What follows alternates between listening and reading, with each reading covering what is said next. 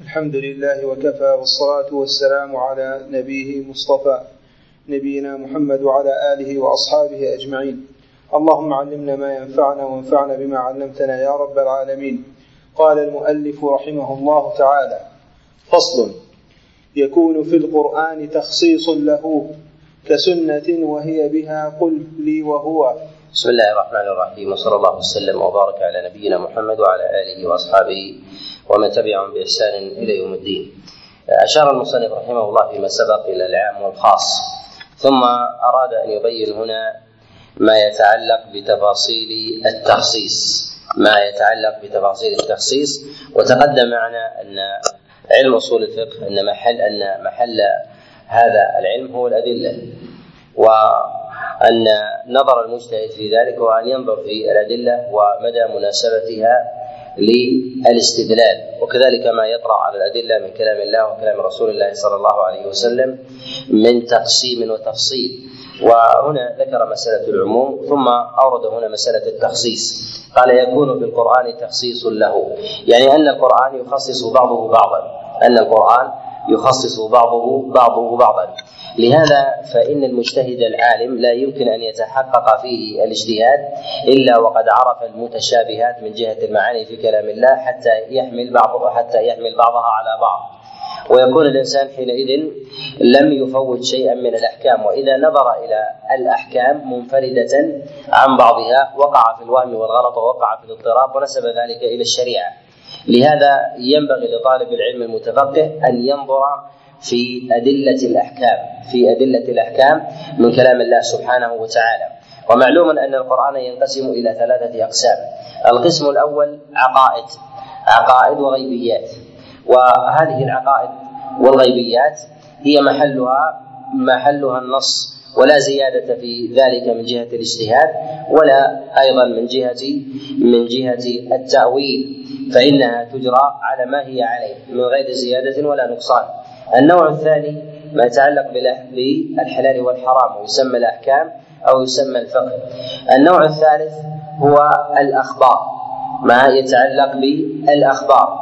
وهذه الأخبار قصص الأمم السابقين أو ما يأتي في أحوال الأمم اللاحقين. فالقرآن على هذه الثلاثه أقسام. ما يتعلق به كلامنا هنا هو في القسم الثاني وما يتعلق بالحلال بالحلال والحرام. هو الذي يدخله التخصيص. وهذه الآيات في كلام الله قيل إن عددها إن عددها 500 آية.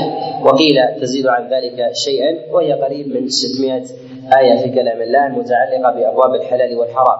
منها ما هو عام ومنها ما هو عام أريد به الخصوص ومنها ما هو عام خصص بمخصص ومنها ما هو مخصص بذاته وليس بعام.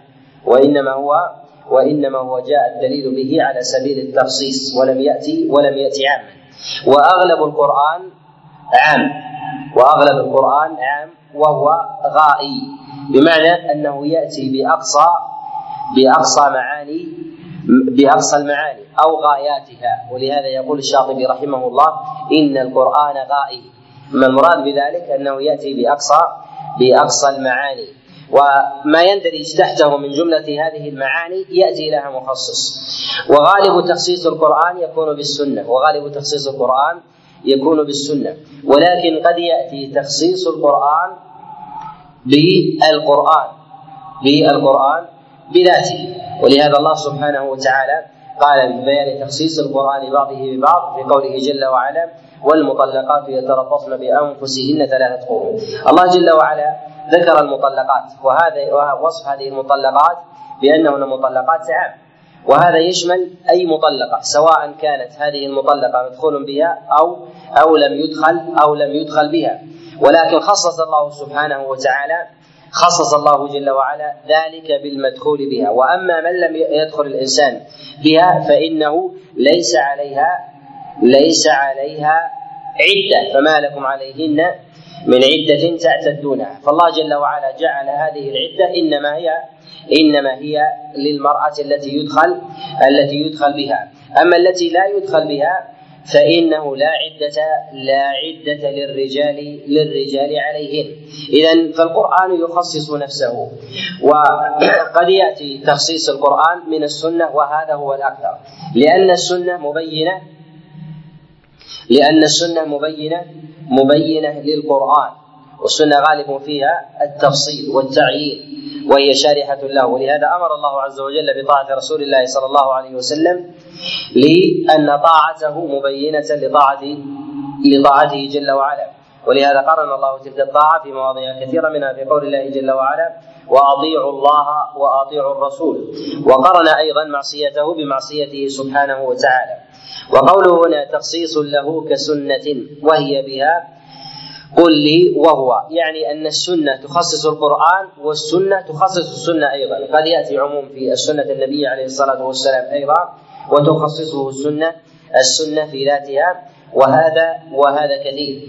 وذلك وذلك أن النبي صلى الله عليه وسلم قد جاءت فيه عمومات كما في قول رسول الله صلى الله عليه وسلم فيما سقت السماء فيما سقت السماء العشر. وهذا عام لكل ما سقت السماء سواء كانت نبذة واحدة أو ما هو أكثر من ذلك سواء كانت نخلة أو كانت نخيلا كانت عنبة واحدة أو أكثر. ولكن خصص ذلك فيما جاء رسول الله صلى الله عليه وسلم في قوله عليه الصلاة والسلام ليس فيما دون خمسة أوسق صدقة. ليس فيما دون خمسة أوسق صدقة يعني أن ذلك مخصص بهذا المقدار. إذا تقدم معنا تخصيص السنة تخصيص القرآن للقرآن. وتخصيص السنة بالسنة ويأتي تخصيص القرآن للسنة. ويأتي تخصيص القرآن أيضا للسنة. وهذا كما في قول رسول الله صلى الله عليه وسلم كما جاء في حديث أبي هريرة وحديث عبد الله بن عمر وهو الصحيح قال أمرت أن أقاتل الناس حتى يشهدوا أن لا إله إلا الله وأن محمد رسول الله ويقيموا الصلاة ويؤتوا الزكاة. الناس هنا عامة في كل في كل في كل مخلوق. من من المكلفين من المكلفين من البشر. وفي قوله هنا من الناس عموم. ولكن خصص ذلك بقول الله جل وعلا حتى يعطي الجزية عن يد وهم صاغرون يعني أهل الكتاب. وأهل الكتاب استثنوا من هذا العموم. إذا القرآن خصص السنة. والغالب أن السنة تخصص القرآن ويندر أن القرآن يخصص يخصص السنة. وذلك أن القرآن هو مجمل في في غالبه.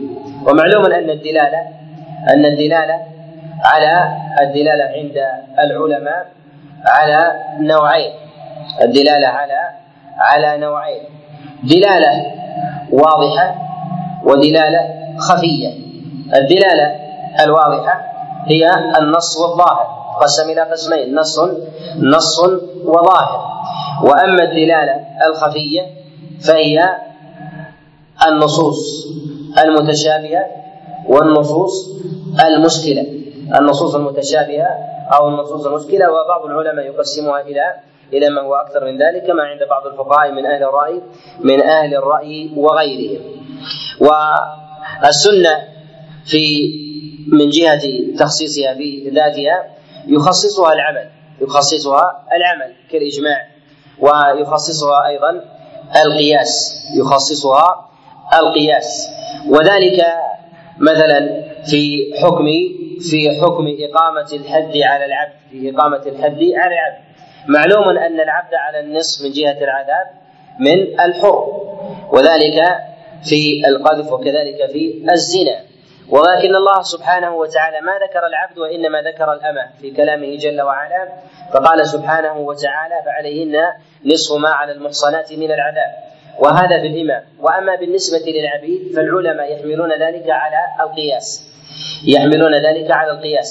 فإذا قذف العبد فإذا قذف العبد لا يقال بجلده ثمانين وإنما يقال بجلده أربعين تخصيصا للقرآن بقياس العبد على الأمة التي ذكرها الله عز وجل. فخصصنا القرآن فخصصنا القرآن بالقياس. ومسألة العموم في كلام الله عز وجل العموم في كلام الله على ثلاثة أنواع. العموم في كلام الله على ثلاثة على ثلاثة أنواع يفهم بها ضد العموم وهو الخصوص. أول هذه الأنواع عام أريد به العموم. عام أريد أريد به العموم. وهذا وهذا كثير. كل لفظ لا مخصص له فهذا فهذا عام وأريد به العموم. النوع الثاني عام أريد به أريد به الخصوص. أريد به الخصوص. يعني يفهم الخصوص من سياقه.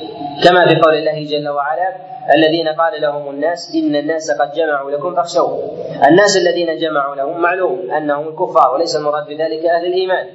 الذين هم مع رسول الله صلى الله عليه وسلم. فهو عام ولكن أريد به أريد به الخصوص. وما قال إن الكفار قد جمعوا لكم. اذا فهو عام أريد به الخصوص. النوع الثاني عام خصص بدليل. عام خصص خصص بدليل. وهذا العام لا بد له لا بد له من مخصص خارج عنه لا بد له من مخصص خارج خارج عنه وهذا التخصيص يلتمس إما أن يكون في كلام الله جل وعلا كما ذكر المصنف أن القرآن يخصص نفسه والسنة تخصص القرآن والسنة تخصص السنة أيضا. وهذا كما أنه في كلام الله جل وعلا كذلك أيضا في كلام رسول الله صلى الله عليه وسلم من جهه من جهة التقسيم نعم. أحسن الله إليه قال رحمه الله تعالى وبالقياس فهما يخصصا ومن يرى بالنفي حقا قد عصى. يقول وبالقياس فهما يخصصا ومن يرى بالنفي حقا قد عصى. هنا المصنف رحمه الله يثبت يثبت أن التخصيص يكون بالقياس كما تقدم الإشارة إليه. والقياس هو إلحاق فرع بأصل لعلة جامعة بينهما. وذلك أن أركان القياس لا بد من توفرها. وهو وجود الفرع والأصل وكذلك وجود العلة ووجود الحكم ووجود المناسبة. وإذا اختل شيء من هذه الأركان اختلت لدى الإنسان النتيجة والقياس على أنواعه. قياس أولى وقياس شبه أو قياس الجلي وقياس خفي وغير ذلك. وقياس الأولى ضده ضده القياس القياس القاصر والقياس الناقص. والعلماء يختلفون من جهة قبولهم لما كان على خلاف قياس الأولى. وهنا ذكر قال ومن يرى بالنفي حقا قد عصى. وهناك طوائف من العلماء يرون أن السنة والكتاب لا ينفيها أو لا يخصصها القياس. وذلك قالوا إن القياس هو من دليل الظن القياس من دليل الظن. والأدلة من كلام الله وكلام رسول الله صلى الله عليه وسلم هي أدلة يقين. ولا تنسخ أدلة اليقين بأدلة أدلة الظن. وهذا فيه نظر بل يقال إن القياس إن القياس يتجلى. في بعض صوره ويكون ويكون كاليقين. ويكون كاليقين. خاصة إذا اقترن بعمل بعمل خير القرون من الصحابة عليهم رضوان الله تعالى والتابعين واستقر عليه الإجماع. نعم. أحسن الله إليه قال رحمه الله تعالى ومجمل ما ومجمل ما للبيان يفتقر كلفظ قرء باشتراك مشتهر كذاك عين مثلها بيانه. بالسنة الغراء يمضي شأنه. يقول آه، هنا بعد أن ذكر العام والخاص ذكر المجمل المجمل والمبين. المجمل كما هو ظاهر هو مقابل للمبين كما أن العام مقابل مقابل للخاص. المجمل ما احتمل لفظه أكثر من معنى ما احتمل لفظه أكثر أكثر من معنى. وأما بالنسبة للمبين هو ما احتمل معنى معنى واحد. ما احتمل معنى واحد. ومرد ذلك من جهة حل ذلك الإجمال إما أن يقال إن ذلك البيان يعرف يعرف بالنص وإما أن يعرف بالوضع أي مواضعة الناس أي نزل القرآن أو نزلت السنة على على وضع قوم دون دون غيرهم. وهذا يأتي وهذا يأتي كثيرا. وذلك كما في قول الله سبحانه وتعالى وكلوا واشربوا حتى يتبين لكم الخيط الأبيض من الخيط الأسود من الفجر. هذا مجمل. هل المراد بذلك هو خيط الحبل؟ المراد بذلك هو خيط سواد الليل وبياض النهار؟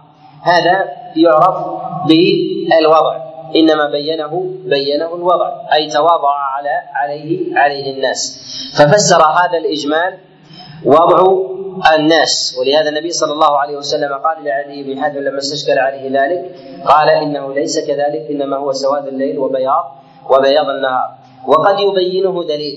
وقد يبينه يبينه دليل. وهذا وهذا الدليل إما أن يكون من جنسه يعني إما أن يكون من القرآن من القرآن وإما أن يكون من السنة. وإما أن يكون من السنة وإما أن يكون من وإما أن يكون من من القياس. لهذا نقول إن مسألة الإجمال يحلها الإنسان بمجموع بمجموع الحقائق. وقد وقد تجتمع هذه المبينات على موضع واحد. وقوله ما للبيان يفتقر. أي أن الإنسان لا يمكن أن يفصل فيه. المجمل لا يمكن الإنسان أن يفصل أن يفصل فيه إلا بوجود إلا بوجود مبين. كثير من الطوائف يحملون أصل القرآن من جهة إطلاقه وعمومه قالوا إلى أنه لا يمكن أن يكون في القرآن خاص. حتى يطلق المعتزلة ويقولون إنه لا يوجد في القرآن لا يوجد في القرآن عموم إلا وله تخصيص إلا وله وله تخصيص. وهذا يحملونه كثيرا على كثير من المعاني وربما حملهم ذلك على شيء على شيء من بعض المفاهيم الخاطئة فيما يتعلق بمسائل بمسائل الاعتقاد. و ويروى في ذلك عن عبد الله بن عباس عليه رضوان الله تعالى ذلك أنه ما من شيء عام في القرآن آه، إلا أو مجمل في القرآن إلا وله إلا وله مخصص. ويستثنون من ذلك إلا قول الله عز وجل الله عالم كل شيء. يعني أن الله عز وجل لا يخصص لعلمه ذلك. ونقول إن هذا أيضا فيه نظر فكذلك أيضا الاحاطه إحاطة الله سبحانه وتعالى. وكذلك قدرة الله عز وجل لا مخصص لها وسعة آه، علمه وكذلك فضله ورزقه وقوته وبطشه وغير ذلك فإن هذه معاني لا مخصص لا مخصص لها. و ويذكرون أيضا حتى في قول الله جل وعلا الله خالق كل شيء قالوا أيضا هذا له مخصص. قالوا ومخصصه في ذلك أن الله عز وجل لا خالق لا خالق له قالوا وذلك أن الله عز وجل موصوف بأنه بأنه شيء بأنه بأنه شيء سبحانه وتعالى والله عز وجل يوصف بهذا على سبيل على سبيل الإخبار. و ويستدلون بذلك في قول الله عز وجل قل أي شيء أكبر شهادة؟ قل الله. قالوا أي شيء أكبر؟ قل الله يعني أن الله عز وجل هو هو شيء. وفي قوله كلفظ قرء باشتراك مشتهر وذلك أن القرء في لغة العرب يقع على الطهر ويقع على الحيض. وهذا أيضا مما وقع فيه خلاف المفسرين من أصحاب رسول الله صلى الله عليه وسلم فيفتقر ذلك إلى البيان يفتقر ذلك إلى البيان إلى معرفة أحد هذين المجملين إلى معرفة أحد هذين هذين المجملين. ومرد ذلك مرد ذلك إلى بيان النص أو بيان المجمل بدليل مثله أو مقارب له. بدليل مثله أو مقارب أو مقارب له. إذا قلنا إن كلام الله عز وجل ثبت باليقين وهو متواتر فإن كلام الله عز وجل المجمل يبين نفسه. كذلك سنة رسول الله صلى الله عليه وسلم تبين القرآن. أو كان مقارب له. أو كان مقارب مقارب له. الوحي يدور في دائرة واحدة سواء كان من الكتاب أو السنة وإن اختلف من جهة الثبوت. فالسنة فيها المتواتر وفيها وفيها الآحاد فيها ما كان على علم اليقين وفيها ما كان على علم الظن. وعلم اليقين في ذلك يتباين علم اليقين في ذلك يتباين أيضا على على مراتب. وثمة ما هو دون ذلك وذلك كعمل أصحاب رسول الله صلى الله عليه وسلم. وكذلك الإجماع. فإنه ربما ربما قوي على التبيين على تبيين بعض بعض المراد من كلام الله سبحانه وتعالى. وذلك كما في قول الله جل وعلا يا أيها الذين آمنوا عليكم أنفسكم. لا يضركم من ضل إذا اهتديتم. جاء عن عبد جاء عن أبي بكر الصديق عليه رضوان الله تعالى قال إنه ليس كما تظنون. جاء هذا اللفظ على سبيل الإجمال. الصحابة عليهم رضوان الله تعالى جاءوا بتبيينه جاءوا بتبيينه كذلك أيضا جاء ذلك عن عبد الله ابن عباس عليه رضوان الله تعالى. وفي قوله أيضا بالسنة يعني أن السنة كما أن القرآن كما أنه يبين بعضه كذلك فإن السنة تبين القرآن. ووضوح بيان السنة للقرآن أظهر من وضوح بيان القرآن للقرآن. وذلك أن أن السنة أصل وجودها لبيان مجمل القرآن فإن الله أمر بالصلاة وجاءت السنة ببيان ذلك. وذلك لاشتراك ذلك اللفظ بمجموعة من المعاني المتضادة. فجاءت الشريعة بالمحمدية من سنته ببيان ذلك ذلك الإجمال. وهذا وهذا إذا كان في السنة فيكون في القرآن على على سبيل القلة. ويكون كذلك أيضا دون السنة بيان عمل أصحاب رسول الله صلى الله عليه وسلم لسنته وكذلك وكذلك للقرآن. ولهذا نجد نجد أن تفسير الصحابة أكثر من تفسير النبي للقرآن. تفسير الصحابة أكثر من تفسير النبي عليه الصلاة والسلام للقرآن. وتفسير التابعين أكثر من تفسير الصحابة وتفسير أتباع التابعين أكثر من تفسير أتباع التابعين. وذلك للحاجة إلى البيان لدخول العجمه واتساع دائرة الإجمال بالبعد عن لغة العرب بالبعد عن لغة العرب. ونستطيع أن نقول إن الإجمال إن الإجمال يتبين في ذهن الإنسان بعدة وجوه. أولها بنص القرآن وظاهره الثاني بالسنة. بالسنة. الثالث بالقياس. الرابع بالإجماع. الخامس بلغه العرب. السادس بالمواضعة. بالمواضعة. أي ما تواضع عليه أهل أهل البلد الذين نزل عليهم النص في أهل من أهل المدينة كما تقدم في في قولنا في قول الله جل وعلا حتى يتبين لكم الخيط الأبيض من الخيط الأسود من الفجر. نعم. أحسن الله إليه. قال رحمه الله تعالى إبراز شيء للتجلي من من خفى فهو البيان بحثه يهدي الشفاء بيان تأكيد والمجمل هو محتاج إلى بيان محتاج إلى إلى وضوح. وفي ذاته احتمل احتمل عدة معاني لا يقطع بأحد منها. وأما البيان هو نقل المعنى من حيز الإشكال إلى إلى حيز البيان والوضوح. إلى حيز البيان والوضوح. وقوله إبراز شيء للتجلي من خفاء فهو البيان بحثه يهدي الشفاء. وهو الفقه. وهو دائرة دائرة الفقه في بيان معرفة المخصصات ومعرفة المبينات للمجملات وبعد معرفة المحكمات للمتشابهات. هذه هي التي يدور عليها الفقه. معرفة المتشابهات معرفة العمومات معرفة المجملات هذه من الأمور السهلة. التي يستطيع الإنسان أن يدركها. أما أما ما كان مفصلا ومبينا وكذلك آه وكذلك موضحا لها فهذا هو الذي يدور عليه أمر الفقه. نعم. أحسن الله إليه قال رحمه الله تعالى نصوص بيان تأكيد ونص ينفرد في فهمه رب الكمال المجتهد. نصوص سنة النبي الواضحة لمشكل البيان البيان قد يأتي بنص بنص مقترن بالنص المجمل موضح ومبين ومبين له. وقد يأتي بنص منفصل عنه يأتي بنص منفصل عنه وظهور البيان في ذات السياق أظهر من بيانه بنص منفصل عنه. وهذا أقوى وجوه وجوه البيان.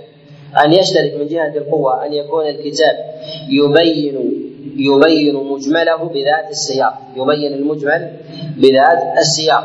ويأتيه بعد ذلك بيان الكتاب لمجمله بنص منفصل عنه بنص منفصل عنه وذلك النص الذي انفصل عن عن ذلك النص يطرأ عليه شبهة أن ذلك البيان الذي قصد في ذلك الموضع أنه لا يلحق ذلك الإجمال فيكون حينئذ عند بعض الفقهاء يحمل الإجمال على إجماله والبيان على بيانه وربما بعضهم لم يحمل كذلك أيضا التخصيص للعام. فيقول إن ذلك المخصص الذي ذكر في دليل منفصل أن ذلك التخصيص هو أحد أجزاء العام. فذكر في ذلك الموضع المنفصل لبيانه لبيانه بذاته أو كضرب المثال. وهذا يقول به طوائف كالفقهاء من الحنفية على خلاف جمهور العلماء. فإذا جاء اللفظ عاما في موضع وجاء التخصيص بموضع منفصل عنه قالوا إن التخصيص هو لذكر أحد صور العام لا على تخصيصه فيبقى اللفظ على عمومه والخاص والخاص على على خصوصه. فيدخلون الخاص في العام لا يحملون العام على الخاص ويجعلون الخاص يوسع حتى يكون عاما وأما العام فلا فلا يضيق حتى يكون حتى يكون خاصا. وهذا الذي يذهب إليه الطوائف من أهل أهل, أهل الرأي ولهذا يذهبون إلى يذهبون إلى العمومات فلا يرون أن عمل النبي يخصص قوله ولا يرون أيضا أنه إذا ذكر احد صور العموم في موضع أنه يخصص قوله العام أو فعله أو فعله العام. نعم. أحسن الله إليه قال رحمه الله تعالى نصوص سنة النبي واضحة لمشكل ما أوضحت مصالحة كآية الحق مع الحصاد مشكلة في منهج الرشاد نصوص ب... نصوص ب... يقول هنا نصوص سنة النبي الواضحة. النص ذكرنا أن الدلالة الدلالة الواضحة على نوعين نص وظاهر. نص وظاهر. وإذا أردنا تفصيلا دقيقا نقول إن النصوص إن النصوص الواردة عن رسول الله صلى الله أو الدلالة الواردة عن رسول الله صلى الله عليه وسلم كذلك في كلام الله إنها نصوص وكذلك ظواهر. وكذلك منطوق ومفهوم والمفهوم له موافقة وله مخالفة وهو دليل وهو دليل الخطاب وهنا إنما ذكرت النصوص لأنها أقوى وجوه الدلالة، أقوى وجوه الدلالة النص الذي يأتي على معين لا يدخل معه غيره، لا يدخل معه غيره. فالذي لا يدخل معه غيره هو النص البين الظاهر الذي ينتفي عنه العموم وينتفي عنه الإجمال. وينتفي عنه أيضا الحاجة إلى مخصص والحاجة أيضا إلى مبين، فهو في ذاته فهو في ذاته خاص وكذلك بين. وإنما ذكرت النصوص لانها أعلى الأشياء من اشتقاق المنصة من اشتقاق المنصة وبروز الإنسان وبروز الإنسان فيها. فما برز بذاته لا يحتاج إلى موضع بخلاف الذي اختلط مع الناس فيحتاج إلى من يبرزه حتى يراه حتى يراه الناس. نصوص سنة النبي الواضحة. وذكر النصوص فيه إشارة إلى أنه ينبغي ألا يكون اللفظ اللفظ عاما أو مروي بالمعنى. ألا يكون اللفظ مروي مروي بالمعنى. لأنه إذا روي بالمعنى لم يكن ثمة نص. وإنما ثمة معنى.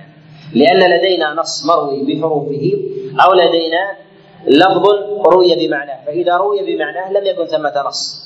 وإنما هو لدينا شيء ذائب. وهذا يحتاج إلى تثبيت تثبيت ذلك اللفظ حتى يستدل حتى يستدل به.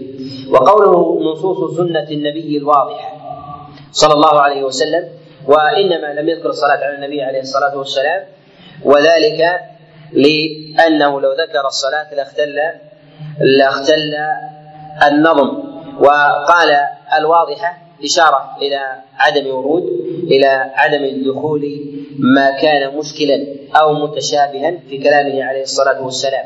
ونحن هنا في بيان حال المجمل وكذلك المبين دفعا لمواضع دفعا لمواضع الإشكال دفعا لمواضع الإشكال ونحن بحاجة إلى نصوص إلى نصوص واضحة. والنصوص كما تقدم دلالتها متباينة.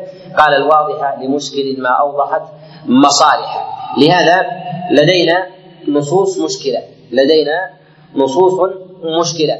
والعلماء عليهم رحمة الله يهتمون بالنصوص المشكلة سواء كانت من كلام الله سبحانه وتعالى أو كلام رسول الله صلى الله عليه وسلم. المشكل من كلام الله يتنازعه مجموعة من المعاني فيدخل فيه ما يتعلق بالمتشابه ويدخل فيه المجمل ويدخل فيه العموم. يدخل فيه العموم أيضا. اذا فهو يحتمل جملة من فهو يحتمل جملة من الصور. ويصنف العلماء عليهم رحمة الله تعالى شيئا من ذلك. كما صنف رحمه الله الطحاوي آه، كتابه مشكل مشكل الآثار. وكذلك أيضا للإمام أحمد رحمه الله عناية في هذا الأمر. وثمة أيضا من العلماء من يعتني بمشكل بمشكل اي القرآن. وقد صنف في ذلك غير واحد كابن تيمية رحمه الله. قال لمشكل ما أوضحت مصالحه كآية الحق مع الحصاد مشكلة في منهج الرشاد. في قوله سبحانه وتعالى وآتوا حقه يوم حصاده هنا ثمة إجمال يحتاج إلى بيان وثمة أيضا في الآية إشكال يحتاج إلى إلى توضيح. الله سبحانه وتعالى قال وآتوا حقه يوم حصاده. هنا المأمور به عام وكذلك من جهة الحق عام ولم يكن ثمة تقدير ولم يكن ثمة تقدير وكذلك أيضا فإن المؤتي الذي يؤتي الحق في يوم حصاده فإنه يحتاج إلى إلى بيان ووضوح. هذا هو صاحب الثمر أم ولي الأمر الذي يقوم بالجباية؟ وهذا يبينه تبينه المواضع الأخرى من كلام الله عز وجل وكلام رسول الله صلى الله عليه وسلم ببيان المقادير وثمة مقادير متعددة ما يتعلق بالثمار ما يتعلق بالتمر وغيره. كذلك أيضا فإن من الثمار ما يحصد في ما يحصد في العام مرتين. فهل إدارة الحول في ذلك واجبة أم أن ذلك مقيد بالحصاد؟ فيحمل حينئذ النص هنا على التغليب باعتبار أن غالب الثمار لا بد من دوران الحول لحصاده لا بد من دوران الحول لحصادها. وقوله هنا مشكلة في منهج الرشاد إنما وقع الإشكال لورود نصوص أخرى لورود نصوص أخرى خصصت بعض صور الزرع وذلك بالحول كذلك أيضا بتقدير قدر معين كذلك أيضا بنوع الجباية وكذلك أيضا أنواع التقدير هل يكون بوزنه أم يكتفى بذلك بالخرص نعم. أحسن الله إليك. قال رحمه الله تعالى نصوص بدء بالشريعة حدو نحو أطيعوا من أتاكم وخذوا. الأمر في كلام الله عز وجل وكلام رسول الله صلى الله عليه وسلم في بدء الشريعة جاء الأمر على عمومه وهذه العمومات تحتاج إلى توضيح وبيان. وهذا من من أعظم المشكلات وهذا من أعظم المشكلات عند عند الدارسين أنه يأتي الأمر عام في الشريعة وذلك أمر أمر هين وذلك أمر هين باعتبار أن الشريعة جاءت بوجوب الامتثال والانقياد لرسول الله صلى الله عليه وسلم. وأما الإشكال في هذا إذا جاء الأمر على عمل يشترك فيه مجموعة من الصور تختلط فيها الواجب والمندوب وفيها وفيها المباح. وقوله وقوله هنا أطيعوا من أتاكم وخذوا. الله عز وجل أمرنا بعموم الطاعة يعني أن أن دلالة دلالة المفهوم ألا نطيع غيره ألا نطيع غيره. ولكن لدينا أوامر وجهت على مخصوص من العبادات. كما في قوله عليه الصلاة والسلام صلوا كما رأيتموني أصلي. هذا أمر بالامتثال في الصلاة. هل كل شيء فعله النبي في الصلاة مأمورون بالاتباع به والاقتداء على سبيل الوجوب؟ وفي قوله خذوا عني مناسككم. هذا أمر باخذه باخذ مناسك عنه. وهذا الأمر أقل عموم أقل عموم من العموم الأول وهو في الأخذ بالشريعة. أطيعوا الله وأطيعوا الرسول وما آتاكم الرسول فخذوه. بقوله عليه الصلاة والسلام ما ما أمرتكم به فأتوا منه ما استطعتم. هذا أمر عام. في ماذا؟ في كل شيء. هل يحمل على الوجوب أم لا يحمل على الوجوب؟ نقول إنه يحمل على الابتداء وهذه دائرة التشريع. هذا دائرة التشريع. يعني أن النبي أمرنا الله عز وجل بطاعته لا بطاعة لا بطاعة غيره. وهنا ما جاء النبي عليه الصلاة والسلام. يأتي على النبي عليه الصلاة والسلام أقوال وأفعال وتقرير. وهذه الثلاثة نستطيع أن نقسمها أن نقسمها إلى إلى أقسام على اعتبار. وهي من جهة من جهة الأحكام التكليفية من جهة الأحكام التكليفية. هناك من سنة رسول الله صلى الله عليه وسلم ما يؤخذ منه ما يؤخذ منه الوجوب ويؤخذ منه الإباحة ويؤخذ منه التحريم ويؤخذ منه الكراهة ويؤخذ منه الاستحباب. وهي أقوال رسول الله صلى الله عليه وسلم وهي أعلى مراتب التشريع. أعلى مراتب مراتب التشريع. وثمة أشياء يؤخذ من فعل من رسول الله صلى الله عليه وسلم حكم الوجوب وحكم الاستحباب وهذا في أفعاله عليه الصلاة والسلام في أفعاله التعبدية يؤخذ الوجوب ويؤخذ الاستحباب. وهناك ما يؤخذ منه الإباحة ما يؤخذ منه الإباحة وهي التقريرات وهي التقريرات. اذا هذا من جهة صدور خطاب رسول الله صلى الله عليه وسلم آه، من العلماء من يقسمه على هذا التقسيم ما يأتي من أمر رسول الله صلى الله عليه وسلم على سبيل الإجمال على عبادة معينة نقول إنه لا بد لنا من فهم ذلك من فهم ذلك أن لا نحمل النص على عمومه بل ننظر إلى النصوص الخاصة. النبي عليه الصلاة والسلام النبي عليه الصلاة والسلام قال صلوا كما رأيتموني أصلي وهذا أمر بالامتثال إذا أردنا أن نضبط هذا العموم بالأمر لا بد أن ننظر إلى النصوص الأخرى المشتركة في المسائل العينية كمسألة مثلا القيام.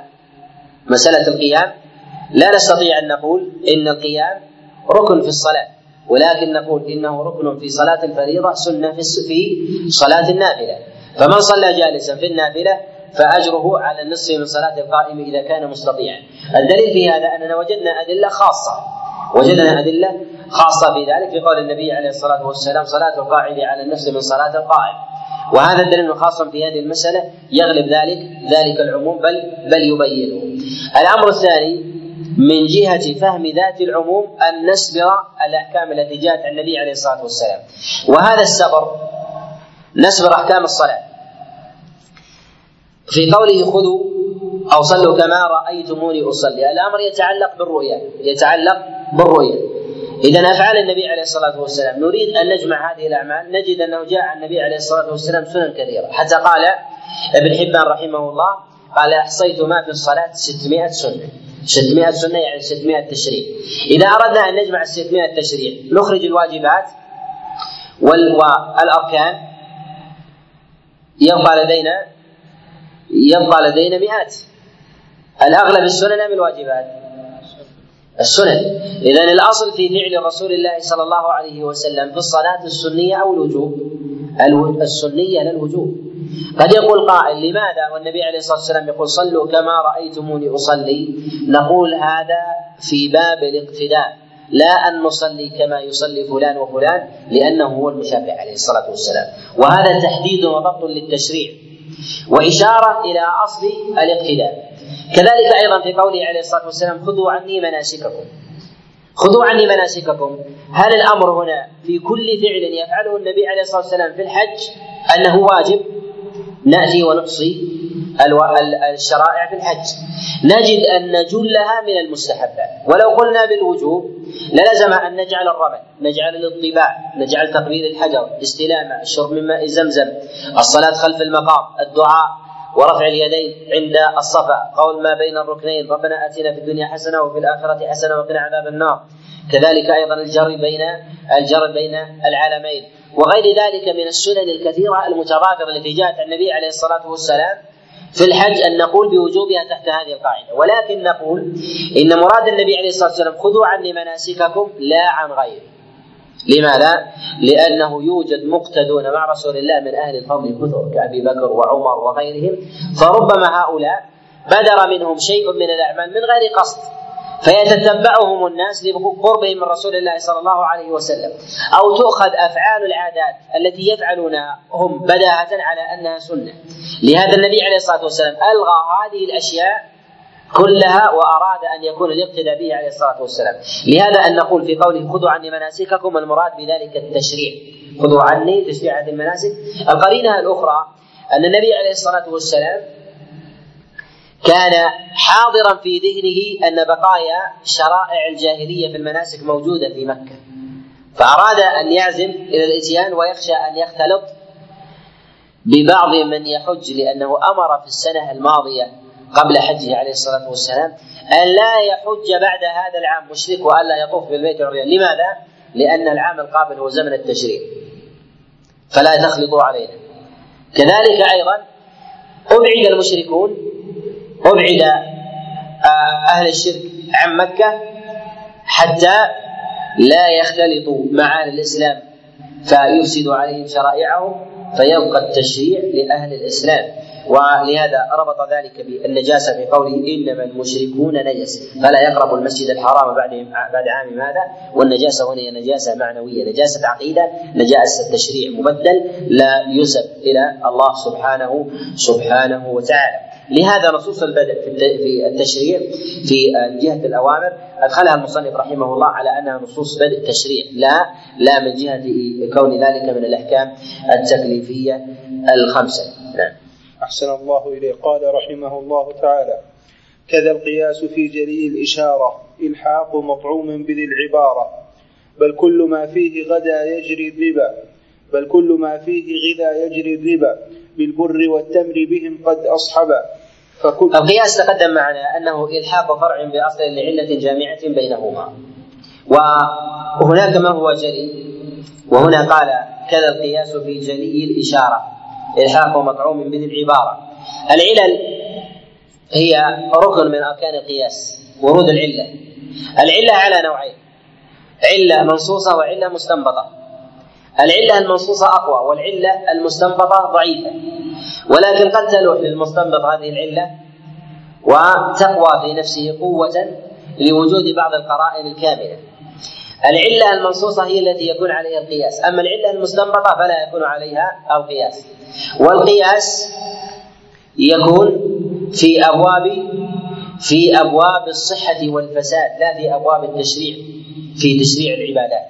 في أبواب تشريع العبادات. يعني ليس لنا أن نقيس عبادة على عبادة أخرى لجامع بينهما فنولد عبادة جديدة.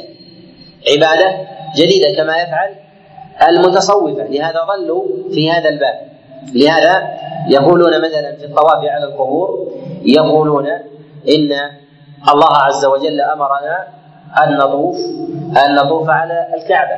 والكعبة حجر. الكعبة حجر. وحرمة دم المؤمن أعظم من حرمة الكعبة.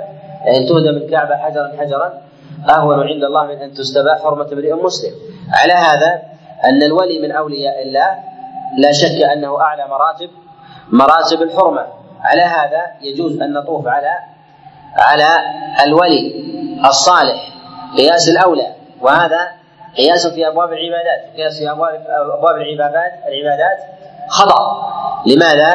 لأن النبي عليه الصلاة والسلام يقول اليوم أكملت لكم دينكم وأتممت عليكم نعمة الله عز وجل اليوم أكملت لكم دينكم وأتممت عليكم نعمتي ورضيت لكم الإسلام دينا. وقال عليه الصلاة والسلام من أحدث في أمرنا هذا ما ليس منه فهو رد.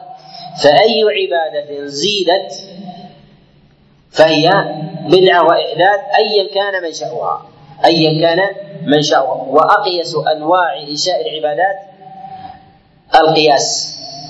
عبادة على عبادة لتولد عبادة أخرى. لكن أن تقيس أمر على أمر لتستنتج صحة أو فسادا فذلك الأمر لا بأس به. فتقول هذا جاء في بطلان صلاة الفريضة. إذا يبطل صلاة النافلة. يبطل صلاة النافلة.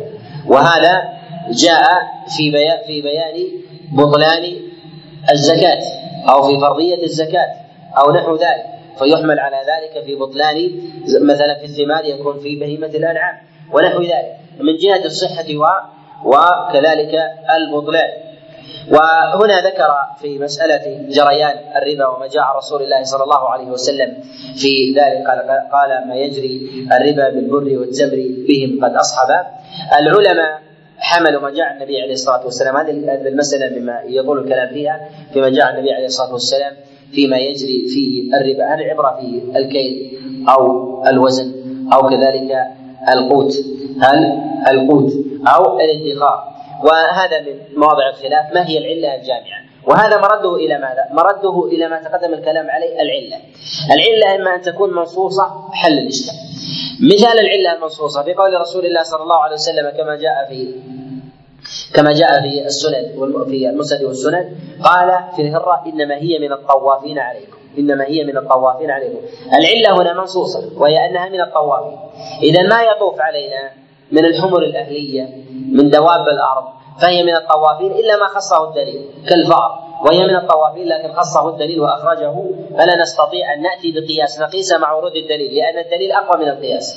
الدليل والنص أقوى من القياس. نلحق أن ما طاف علينا من الطيور التي تأتي مثلا في الاحواش وتشرب من المياه. كذلك أيضا الحمير التي تغشى الناس وتطوف عليهم هي من الطوافين من الطوافين من الطوافين علينا.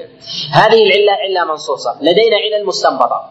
العلل المستنبطة التي لم ينص عليها الشارع. مثال ذلك الله عز وجل حرم على الرجال لبس الذهب. حرم على الرجال لبس الذهب. ولبس الفضة. ما هي العلة؟ منصوصة ولا مستنبطة؟ مستنبطة. لهذا تجد العلماء يتباينون في هذا الأمر. القياس على العلة المنصوصة صحيح. القياس على العلة المستنبطة ضعيف. ضعيف. وربما يلزم بقول فاسد. ولهذا هناك من يقول مثلا بلبس الذهب يستنبط يقول احتمال أن الناس بحاجة إلى النقدين البيع والشراء فإذا تحلى الرجال بذلك ضعفت حاجة الناس إلى البيع والشراء وأصبح هذا مشقة عليه ومنهم من يقول الكبر والغطرسة ونحو ذلك. يعني على هذا يلزم من هذا لوازم. إذا قلنا الكبر والغطرسة على هذا يجوز أن نحلي الصبي بالذهب لأن الصبي لا يعرف الكبر.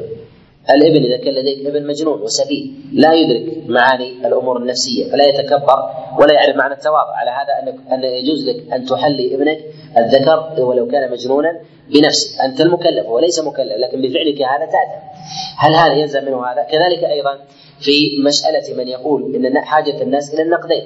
حاجة الناس إلى النقدين الذهب والفضة. يلزم من هذا أن الناس إذا اقتنعوا على الذهب والفضة كما في زماننا الناس تتعامل بالعملة الورقية. هل نقول سقطت العلة يسقط معها الحكم؟ البسوا أيها الرجال لا. إذا نقول أن هذه العلة ضعيفة أصلا. ضعيفة أنتم الذين استنبطوها. تستنبط علة ثم تقوم بالبناء عليها نحن نخالفك بأصل الاستنباط أصلا. ولهذا نقول في العلل غير المنصوصة أن أن نأمر بالامتثال بها. بالامتثال بالنص. أما العلة فنقول علل لكن لا تقيس. لماذا؟ لأن الناس تحرص على العلل لتثبيت معرفة مقاصد الشريعة والإيمان بها. وكذلك أيضا قوة الامتثال ودعوة الناس وغير ذلك من العلة يذكرها يذكرها العلماء. نعم. أحسن الله إليه. قال رحمه الله تعالى فكل ما من جهة الشرع ورد مقيدا فهو البيان المعتمد. الشرع هو من البيان والوضوح ولهذا يسمى شراع السفينة شراع لوضوحه وبروزه لوضوحه وبروزه وتسمى الشريعة شريعة لأنها نصبت أعلامها لي نصبت أعلامها للناس بيانا ووضوحا. يقول فكل ما من جهة الشرع ورد مقيدا فهو البيان المعتمد. يعني ما جاء من الألفاظ المطلقة فقيد فهو مبين من كلام الله سبحانه وتعالى فينبغي أن يؤخذ أن يؤخذ به ولهذا قال المعتمد الذي لا يجوز الخروج لا يجوز الخروج عنه. نعم. أحسن الله إليه. قال رحمه الله تعالى باب النص والظاهر والمؤول والنسخ. والنص ما والنص ما لا غير والنص ما لا غير معنى. يقول باب النص والظاهر والمؤول والنسخ. ذكرنا أن الدلالة الواضحة على قسمين نص وظاهر. نص نص وظاهر. وهي أقوى الدلالات الواضحة وهي أقوى الدلالات وضوحا نعم. أحسن الله إليه. قال رحمه الله تعالى والنص ما لا غير والنص ما لا غير معنى يحتمل. ما لا غير معنى. والنص ما لا غير معنى يحتمل وظاهر الاثنين أضحى يشتمل. النص هو ما لا يحتمل إلا معنى واحد لوضوحه وجلائه. لوضوحه لوضوحه وجلائه. الذي لا يحتاج أيضا إلى مبين. ووجود نص مبين له لا يزيده وضوحا. لا يزيده وضوحا. وهذا النص إنما سمي نص لبروز لبروز معناه. وإنما اشتق من من المنصة التي يبرز عليها يبرز عليها الإنسان أو يبرز عليها الخطيب. مما لا يلتبس الخطيب عن غيره. أما الإنسان إذا أراد أن يتكلم في وسط الناس لا يدري الناس من المتكلم. أما إذا برز فإنه وقع على المنصه فرآه فرآه الناس. فلا يحتاج أن تقول هذا الخطيب وهذا المستمع. لأن الناس لأن الناس تراه ولا يحتاج إلى مبين له. لا يحتاج إلى مبين إلى مبين له. ولهذا تسمى نصوص الشريعة بالنصوص لأن الأصل فيها الوضوح. لأن الاصل الأصل فيها الوضوح. وقوله والنص ما لا غير معنى معنى يحتمل وظاهر الاثنين أضحى يشتمل. ذكرنا أن الدلالة أقوى وجوه الدلالة الواضحة هو النص والظاهر. النص لا يحتمل إلا معنى واحد والظاهر الذي يحتمل معنى معنيين. أحدهما أقوى من الآخر. أحدهما أقوى من الآخر. تقول هذا دليل وظاهره كذا أي ظاهر الدليل كذا. مع ورود معنى خافي باطل. مع ورود معنى معنى دليل الآخر خافي باطل والنص أقوى. إذا تعارض النص مع الظاهر فإنه لا عبرة بالأخذ بظاهر بظاهر النص. من بالنسبة للنص يقابله يقابله المخالفة. لا يمكن أن يقابله يقابله اجتهاد صحيح.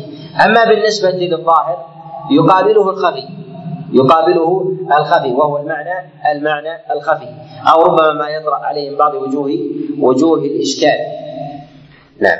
أحسن الله إليه. قال رحمه الله تعالى لكن أمرا أظهر من اخر نحو نظرت أسدا بالباصر. وهذا في أمور في أمور الظاهر. إذا أتيت وحكيت حكاية تقول رأيت اسد رأيت اسد هذا يحمل يحمل على أن هذا الكلام كلام ظاهر. أنك رأيت أسد حيوان. حيوان ولكنه يحتمل معنيين المعنى الأول أنه أسد بهيمة أو تريد رجل رجل قوي وهذا يحتاج إلى يحتاج إلى شيء يقوي أحدهما على الآخر والذي يقوي أحدهما على الآخر ربما قرينة. من هذه القرينة أن يأتي كلامك بعد أن تأتي من الغابة أو تأتي من الصحراء فتقول رأيت أسدا. هذا ماذا؟ يحمل على ماذا؟ الأسد حيوان. لكن إذا أتيت من مصارعة أو أتيت من حرب تقول معنا أسد هل يمكن أن يحمل الناس على الحيوان؟ لا. ما الدافع؟ الدافع القرينة. القرينة مع أنك لم تذكر البشرية ولا ولا الحيوانية. فهي بحاجة إلى إلى مرجح لأحدهما. ولهذا قال لكن أمرا أظهر أظهر من آخرين نحو نظرت أسدا بالباصر. نعم. أحسن الله إليه. قال رحمه الله تعالى فإن ترد به الشجاع المفترس فذاك تأويل وظاهر فقس. نعم. والنسخ رفع الحكم بالخطاب ببدل أو غيره أصحابي النسخ المراد به الإزالة. الإزالة. وقيل أن المراد بالنسخ هو التبديل. التبديل. ومن قال إن النسخ هو التبديل فإنه لا يجيز أن ينسخ الشيء إلا إلى بدل. إلا إلى بدل. ومن قال بالنسخ أن المعنى المراد به الإزالة أي أنه يمكن أن يقع النص إلى غير بدل. أن يقع النسخ إلى غير بدل وهذا من المسائل الخلافية التي تفرعت أو أفرزت أمثال هذا التعريف. وقوله والنسخ رفع الحكم بالخطاب لبدل أو غيره أو غيره أصحابه. هنا بالنسبة للنسخ النسخ هو رفع حكم قديم ثبت بالخطاب بخطاب جديد. ثبت بخطاب جديد. بعض العلماء يذكر قيد إلى بدل وبعضهم يقول إلى بدل أو إلى إلى غير إلى غير بدل. وهنا يشير إلى أن النسخ لا يكون إلا لبدل بقوله والنسخ رفع الحكم بالخطاب لبدل أو غيره أصحاب. يعني أن الأصل فيه أنه يكون لبدل وقد يرد إلى غير وقد يرد إلى غير بدل. إلى غير بدل. ومنهم من يستدل بقول الله عز وجل ما ننسخ بآية أو ننسها نأتي بخير منها أو مثل أو مثلها. فالله عز وجل جعل النسخ هو إلى حكم آخر وما جعله إلى إلغاء. إلى إلى إلغاء. وهذا هذا يحمل يحمل على على الأغلب. نعم. أحسن الله إليه قال رحمه الله تعالى لأغلظ كنسخ عاشوراء فحكمه بالخلق حيث شاء. بالنسبة لعاشوراء إنما سمي عاشوراء لأنه اليوم العاشر وقبله تاسعاء وثامناء وسابعاء وهكذا وهو العاشر من شهر الله المحرم. العاشر من شهر الله المحرم. قال لأغلظ كنسخ عاشوراء. كنسخ عاشوراء. بالنسبة لصيام يوم عاشوراء أول ما قدم النبي عليه الصلاة والسلام المدينة وجد الناس يصومون يوم عاشوراء. فسأل النبي عليه الصلاة والسلام عن صيام اليهود له قالوا ذلك يوم نجى الله فيه موسى من فرعون نجى الله فيه موسى موسى من فرعون فقال النبي عليه الصلاة والسلام نحن أولى بموسى منه. في قوله هنا لاغلظ كنسخ عاشوراء العلماء اختلفوا في مسألة النسخ، هل النسخ يكون إلى إلى بدل مساوي أو إلى بلد أغلظ؟ فمن قال لا بد من أغلظ يعني بداهة أنه يلتزم بأنه لا يكون النسخ إلى غير بدل لأنه يرى أن لا يكون النسخ إلى ما هو أخف أصلا ويرى أن النسخ اعظم وهؤلاء يعتمدون على على أصل. وهذا الأصل قالوا إن الشريعة جاءت بالتدرج. التدرج وهو العلو. التدرج في التشريع فالله عز وجل أول ما فرض الصلاة جعلها مستحبة. ثم بعد ذلك فرضها ركعتين. ثم جعل جعلها أربع. فزيد في صلاة الحضر و وبقيت صلاة صلاة السفر. لهذا نقول إن هذا الكلام في قوله لأغلظ كنسخ عاشوراء عاشوراء كان فريضه كان فريضة بعد أن كان سنة. بعد أن كان سنة. ثم نسخه الله عز وجل وجعله فريضة ثم جعله ثم جعله فريضة ثم جعله سنة وأوجب صيام رمضان. وأوجب صيام صيام رمضان. وفي هذا لو ذكر المصنف رحمه الله هنا صيام رمضان لكان أظهر. لكان لكان أظهر. وذلك أن صيام رمضان ابتداء ما كان واجبا عينيا. صيام رمضان ما كان واجبا عينيا. من أراد أن يصوم فليصوم ومن لم يرد أن يصوم فليطعم. فل فليطعم. اذا المسألة على على التاخير ثم أوجبه الله عز وجل عينا على المستطيع. على المستطيع. ولا تقبل الكفارة إلا ممن كان ممن كان معذورا. ويستدلون أيضا بقول الله عز وجل ما نسخ من آية أو نسي نأتي بخير منها أو مثلها. قالوا الخيرية في ذلك لا تتحقق إلا في الفرض لأن النفل لا يكون لا يكون أفضل من الفرض. النفل لا يكون أفضل من الفرض. وإنما يقوى أمره ليكون أعظم من غيره ليكون أعظم من غيره. ومعلوم أن الفرائض أعظم أجرا على الإنسان من النوافل. لهذا يرون أن كل نسخ من إباحة إلى سنية فالسنية أفضل من الإباحة. ومن سنية إلى فرض فالفرض أفضل. وهذا المقصود بقوله جل وعلا نأتي بخير منها أو مثلها. ويحتمل أن المراد بالخيرية هنا الخيرية للناس والنفع باعتبار أن الشريعة تامة وأن الله سبحانه وتعالى يفرض ما هو أصلح أصلح للعباد. نعم. أحسن الله إليه. قال رحمه الله تعالى ونسخ قرآن نرى بالسنة. ونسخ قرآن يقول هنا فحكمه بالخلق حيث شاء. يعني حيث شاء المكلف. والخلق حيث شاءوا أن يصومون عاشوراء ولا يصومون يعني أنه كان فريضة ثم نسخه الله إلى إلى نفسه نقول إن الله عز وجل نسخ صيام عاشوراء عند فرض رمضان. عند فرض رمضان. فنسخه إلى بدل أعظم. لكنه في ذاته ملتزم بغيره. وملتزم ملتزم ب ملتزم بغيره. كمن يقول مثلا إن العمرة كانت ابتدائها فريضة ثم جعلها الله سنة لما فرض الحج لما فرض لما فرض الحج هل هذا نحمله على التخفيف؟ أم الأشد؟ نحمله على الأشد. لأنه من جنسه وقصد البيت.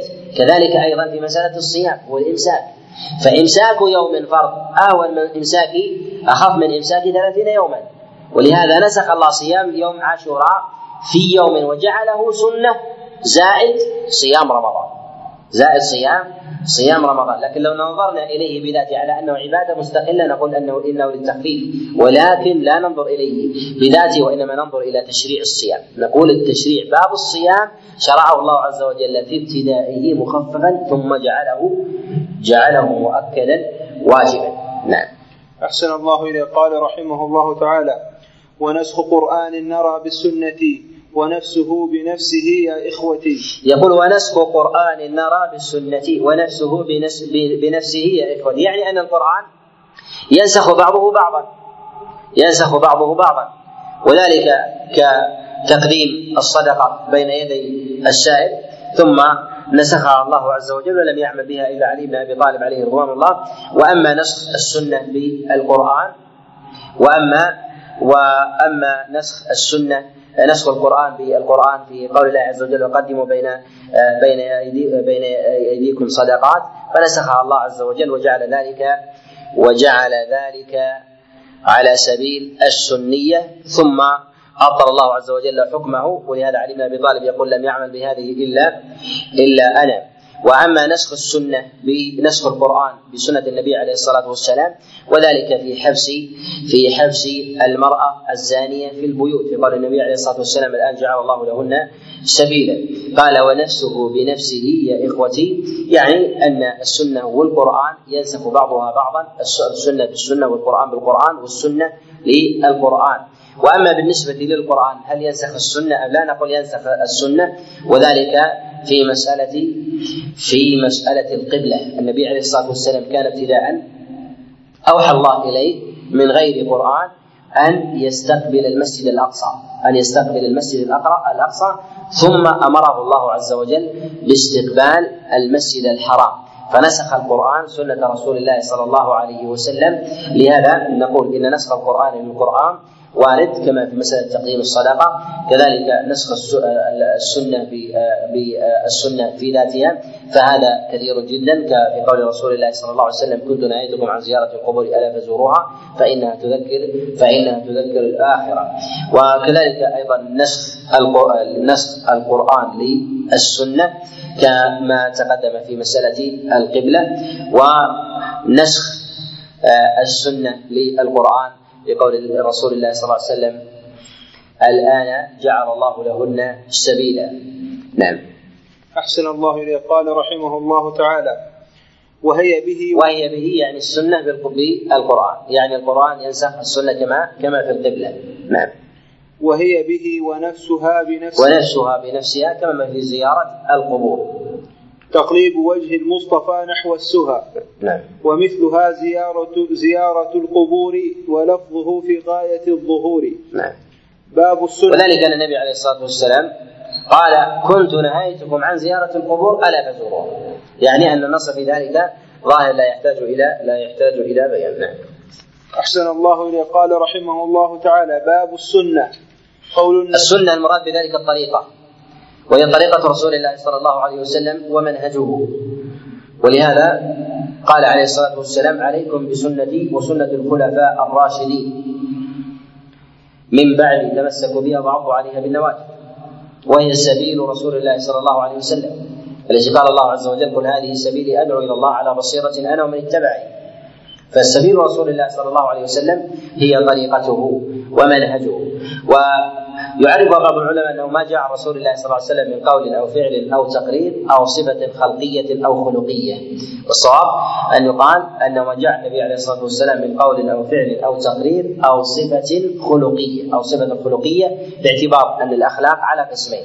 أخلاق فطرية غير مكتسبة مجبول عليها الإنسان وهناك أخلاق أخلاق مكتسبة وكل ذلك من سنة رسول الله صلى الله عليه وسلم وغير المكتسب الفطري لأن الله عز وجل خص رسوله به فاستحب للإنسان أن يأخذه اكتسابا إذا لم يوجد إذا لم يوجد فيه. نعم. أحسن الله إليه. قال رحمه الله تعالى قول النبي المصطفى كفعله بلا نزاع حجة في شرعه. النبي عليه الصلاة والسلام قوله كفعله كفعله في دائرة الاحتجاج في دائرة الاحتجاج. والمراد بذلك هو الاعتداد. المراد بذلك هو الاعتداد. وقوله قول النبي المصطفى كفعله بلا نزاع حجة في شرعه. معنى الاحتجاج يعني الاعتبار. الاعتبار والحجة المراد بذلك البينة التي يعتمد عليها يعتمد عليها الإنسان. وليس المراد بذلك هو هو بيان الوجوب. وذلك قد يكون الفعل يؤدي إلى سنه وقد يؤدي إلى إباحة في بعض الأحيان إذا اثبت به القرائن. والأصل التعبد. وقوله قول النبي النبي أقواله يدخل فيها الوجوب والاستحباب والتحريم والكراهة والاباحه بحسب اللفظ وكذلك أيضا السياق. وقال بلا نزاع حجة في شرعه. يعني في شرعة النبي عليه الصلاة والسلام لأن الله أمرنا بالامتثال به في قوله لقد كان لكم في رسول الله أسوة حسنة. ذهب بعض العلماء إلى أن الأصل في فعل النبي الوجوب.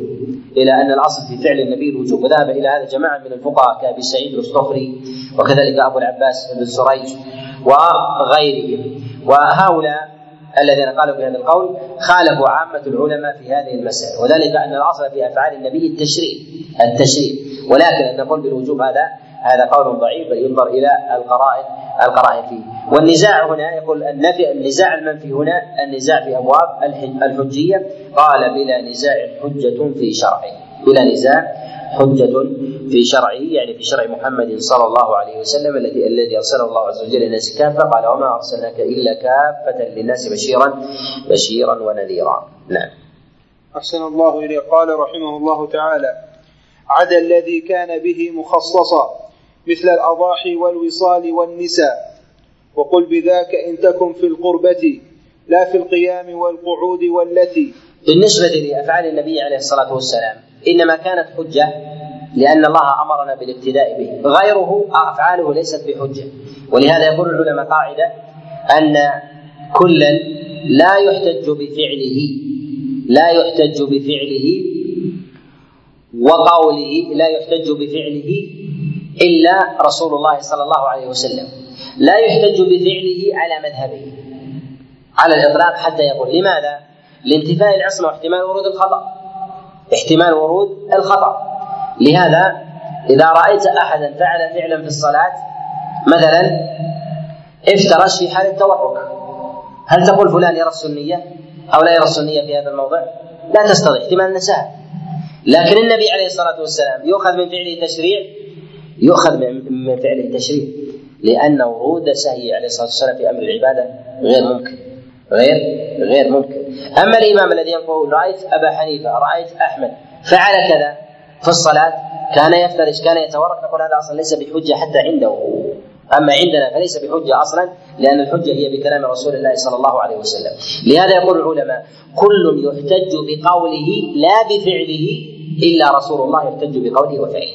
بقوله وفعله. نعم. أحسن الله إليه. قال رحمه الله تعالى وقل بذاك إن تكن في القربة لا في القيام والقعود والتي فيها الدليل باختصاص لم يجب يقول آه، هنا عدا الذي كان به مخصصا مثل الأضاحي والوصال والنساء وقل بذاك إن تكو في القربة في القربة لا في القيام والقعود والتي. تقدم عن الإشارة إلى افعال رسول الله صلى الله عليه وسلم وبالنسبة لما لخطابات الشريعة الأصل فيها العموم انها يدخل فيها النبي عليه الصلاة والسلام ويدخل فيها غيره، يدخل فيها رسول الله صلى الله عليه وسلم ويدخل فيها غيره. والتخصيص لا بد فيه من دليل. لا بد فيها من دليل كما في قول الله عز وجل خالصة لك يعني يا محمد هذه استثناء الدليل على أن لفظ العموم هو في قول رسول الله صلى الله عليه وسلم جاء في صحيح مسلم من حديث أبي هريرة قال إن الله أمر المؤمنين بما أمر به المرسلين. فإذا جاء الخطاب متوجه إلى النبي عليه الصلاة والسلام فقال يا أيها النبي فالخطاب لامته عامة. وإذا جاء الخطاب لأزواج لأزواج النبي فقل يا أمهات المؤمنين المراد به عموم النساء قاطبة وهذا لا خلاف عند العلماء عند العلماء فيه إلا ما دل عليه الدليل والخصوصية تثبت بالنص وتثبت أيضا بالإجماع. تثبت بالنص وتثبت وتثبت بالإجماع وذلك لكثير من الأحكام وقد مثل منها فيها المصنف رحمه الله. نعم. أحسن الله إليه قال رحمه الله تعالى وقل بذاك إن تكن في القربة لا في القيام والقعود والتي والوصال والنساء والأضاحي وغير ذلك هذه دخلها دخلها تخصيص دخلها دخلها التخصيص هل يأتي شخص مثلا يقول أنا رأيت رؤيا أريد أن أضحي بابني؟ باعتبار أنه رأى رؤيا يأتي بالاضحيه لا لا نقول هذا من الخصائص.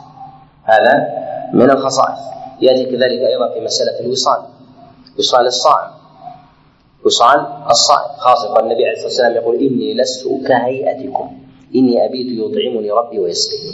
لست كهيئتكم دليل على الاستثناء. كذلك أيضا في مسألة النساء. في مسألة التعدد في مسألة التعدد تعدد الرجل بزواجه من أكثر من أربع كأكثر من أربع هذا خاص برسول الله صلى الله عليه وسلم كما آه، هو محل إجماع ولا خلاف ولا خلاف في ذلك. يقول وقل بذاك ان تكن في القربة لا في القيام والقعود والتي افعال النبي عليه الصلاة والسلام على ثلاثة أنواع. النوع الأول أفعال عبادة وهذا هو الأصل. الثاني أفعال عادة. يفعلها النبي عادة. والقرينه في ذلك أن النبي يشترك مع مع غيره من الكفار في ذلك. وذلك كقول رسول كأفعال النبي عليه الصلاة والسلام في لباسه ونحو ذلك. أو كذلك أيضا حتى في شعره عليه الصلاة والسلام. النبي يجعل له ضفائر وربما جعل له جمة وذلك كسائر العرب.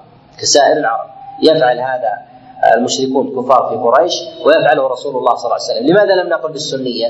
نقول لم نقل بالسنية للاشتراك للاشتراك بالفعل ثم لم يأتي به أمر ولم يأتي به حث مع تلبس الناس به. ولكن نقول بالسنية في مسألة ولكن نقول بالتشريع في مسألة اللحية في مسألة الشارب مع أن كفار قريش يعفون لحاهم لماذا؟ لأنها تجاوزت الفعل المجرد إلى إلى الأمر. تجاوزت الفعل المجرد إلى الأمر. ولو كان فعلا مجردا لقلنا عادة. عادة كترك الشعر كترك شعر الإنسان لرأسه. وذاك يقول وقل بذاك إن تكن في القربة يعني في أبواب القربات في أبواب القربات. النوع الثالث هو فعل الجبلة. هو فعل الجبلة الذي يجبل عليه الإنسان ولا يجد في الإنسان ذلك السبب لا بعادة قومه وإنما هي شيء فطري. كأكل الإنسان لطعام معين كأكل رسول الله صلى الله عليه وسلم كما جاء في حديث أنس في أكل اختياره للدبة أو اختياره لنوع من اللحم أو أو نحو ذلك. فهذا فهذا يفطر عليه يفطر عليه الإنسان من غير اختيار ولا يتطبع ولا يتطبع عليه. يقول لا في القيام والقعود والتي. يعني طريقة القيام طريقة القعود وكذلك أيضا في ذهابه ومجيئه هذا من الأمور الجبلة التي يجبل عليها يجبل عليها الإنسان. من الناس له مشية معينة في في هيئته ومشيته كذلك أيضا في التفاتته هذا من الأمور التي يطبع عليها الناس. نعم. أحسن الله إليه. قال رحمه الله تعالى فيها الدليل باختصاص لم يجب أقوال أهل العلم فيها تضطرب.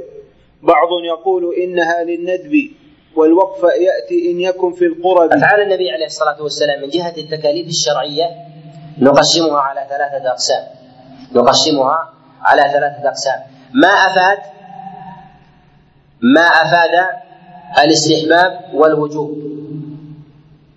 أو ما جاء رسول الله صلى الله عليه وسلم عموما نقسمه إلى ثلاثة أقسام باعتبار التكاليف الشرعية. أولها الأقوال وهي تفيد التكاليف الشرعية الخمسة. الثاني الأفعال وهي التي تفيد الوجوب والندب الوجوب الوجوب والندب الثالث التقريرات التي تفيد الإباحة التي تفيد تفيد الإباحة وأفعال النبي عليه الصلاة والسلام ما الأصل بها؟ نقول الأصل بها التشريع أنها شريعة وسنة. أما الوجوب فلا بد فيه من قرينة. وهذه قرائن كثيرة. من هذه القرائن المداومة وعدم الخروج عن نسق الثبات عليها. عدم الخروج عن نسق الثبات الثبات عليه.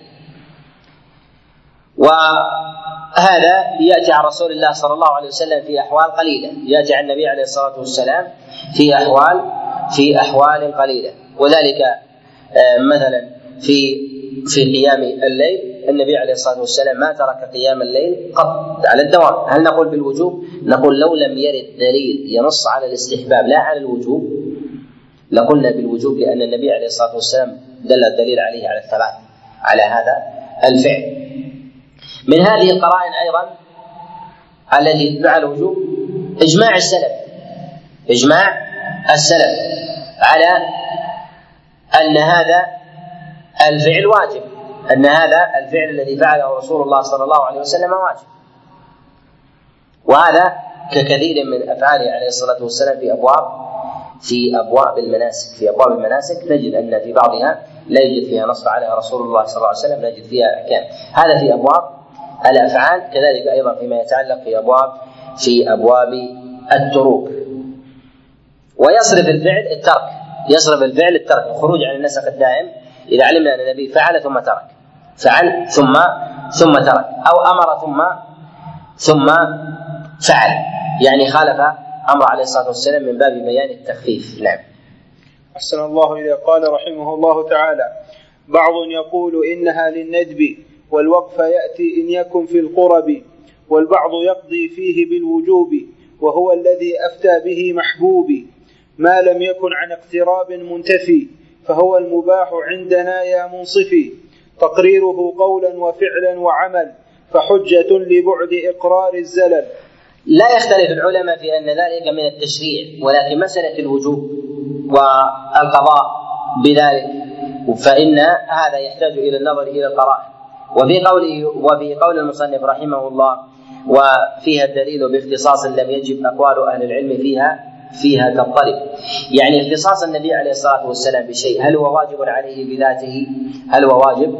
واجب عليه بذاته؟ أو أو مسألة الدوام من رسول الله صلى الله عليه وسلم من من من أمور الوجوب. نقول هذا من هذا من القرائن هذا من القرائن. ومسألة الحكم بالوجوب لمجرد فعل فعله النبي عليه الصلاة والسلام. نحن نقول في الأمر الأمر إذا جاء رسول الله صلى الله عليه وسلم هل يفيد الوجوب أم لا؟ نقول الأصل في الأوامر الوجوب. ولهذا حذر الله عز وجل من مخالفة أمره. فليحذر الذين يخالفون عن أمره أن تصيبهم فتنة أي يخالفون أمر رسول الله صلى الله عليه وسلم ويخرجون عنه أنهم متوعدون بالفتنة. ومخالفة أمر رسول الله صلى الله عليه وسلم هو ترك ذلك المأمور أو فعل ذلك ذلك المنهي. نقول إن الأصل بالأوامر الوجوب ولكن يخرج عن الوجوب قرائن. من هذه القرائن ورود مخالفة من النبي عليه الصلاة والسلام لذلك المأمور. من ذلك في مثلا في مثلا في مسألة استقبال القبلة آه، عند في البول والغائط. كذلك أيضا الاغتسال بفضل المرأة. نعلم أن هذا الأمر والنهي من رسول الله صلى الله عليه وسلم ليس ليس على الوجوب ليس على الوجوب. كذلك أيضا جملة من الصوارف في أمر رسول الله صلى الله عليه وسلم. نعلم أنها للتأديب أو للدلالة أو للدلالة والإرشاد. الأمر الآخر من القرائن في ذلك هو عدم الدوام. أن نعلم أن النبي فعله مرة مثلا أو أمر به مرة ولا كرر ذلك الأمر. ما كرر ذلك الأمر وعمل به قلة. فنحمل هذا الأمر على الاستحباب بخلاف الذي الذي يأمر به كثيرا. من من الأمور من القرائن أن يأمر به ولا ينهى عن ضده. أن يأمر به ولا ينهى ولا ينهى عن ضده. هذه قرينة أيضا تفيد أن الأمر ليس على ليس على الوجوب. الرابع مخالفة الصحابة من خيرة الفقهاء لامتثال ذلك الأمر ما يدل على أنه ليس على ليس على التأكيد ليس على التأكيد. وهذا وهذا ينظر فيه بحسب مرتبة الصحابة وقربهم منه كالخلفاء الراشدين كذلك أيضا أمهات المؤمنين الفقهاء من الصحابة الكبار كعبد الله بن عباس بن عمر بن مسعود وأضراب وأضراب هؤلاء. وقوله هنا تقريره قولا وفعلا تقريره قولا وفعلا وعمل فحجة لبعد إقرار إقرار الزلل. إقرار النبي عليه الصلاة والسلام لشيء من الأعمال أو نحو ذلك. هل هذا يفيد التشريع أم يفيد الإباحة؟ الصواب أنه يفيد الإباحة. الصواب أنه يفيد الإباحة. وذلك كإقرار النبي عليه الصلاة والسلام إقرار النبي عليه الصلاة والسلام أكل الضب على مائدته. فهذا دليل على الإباحة. ولا يزيد عن ذلك ولا يزيد عن هذا. وأصحابه كثيرا ما يفعلون شيئا ويبقى الأمر على إباحته. بخلاف إذا كان جنس الشيء في ذاته عبادة. في ذاته عبادة. فلا نقول إنه مباح بل نقول إنه عبادة. مثال ما جاء في الصحيح أن أصحاب رسول الله صلى الله عليه وسلم كانوا يلبون بغير تلبية رسول الله صلى الله عليه وسلم بالحج. النبي يقول لبيك اللهم لبيك لبيك لا شريك لك لبيك إن إن الحمد والنعمة لك والملك إلى إلى آخره. الصحابة عليهم رضوان الله تعالى يلبون بغير ذلك كقولهم لبيك مرغوبا ومرهوبا إليك لبيك ذا النعماء والفضل الحسن أو قولهم لبيك وسعديك والخير بيديك والرغباء إليك والعمل هل نقول بأن هذا مباح؟ لا لأن هذا لا يمكن أن يكون إلا سنة من جهة العمل فإقراره دليل على صحة معناه فنقول بهذا أن هذا من السنة تقريرية. إذا في حال تقرير النبي عليه الصلاة والسلام لفعل وقول فعله الصحابة يرجع فيه إلى أصل ذلك العمل. إن كان من العادات أو مما يفطر عليه الناس فهذا نقول الأصل فيه الإباحة. وإن كان في ذاته من العبادة نقول إنه تشريع. نقول إنه إنه تشريع.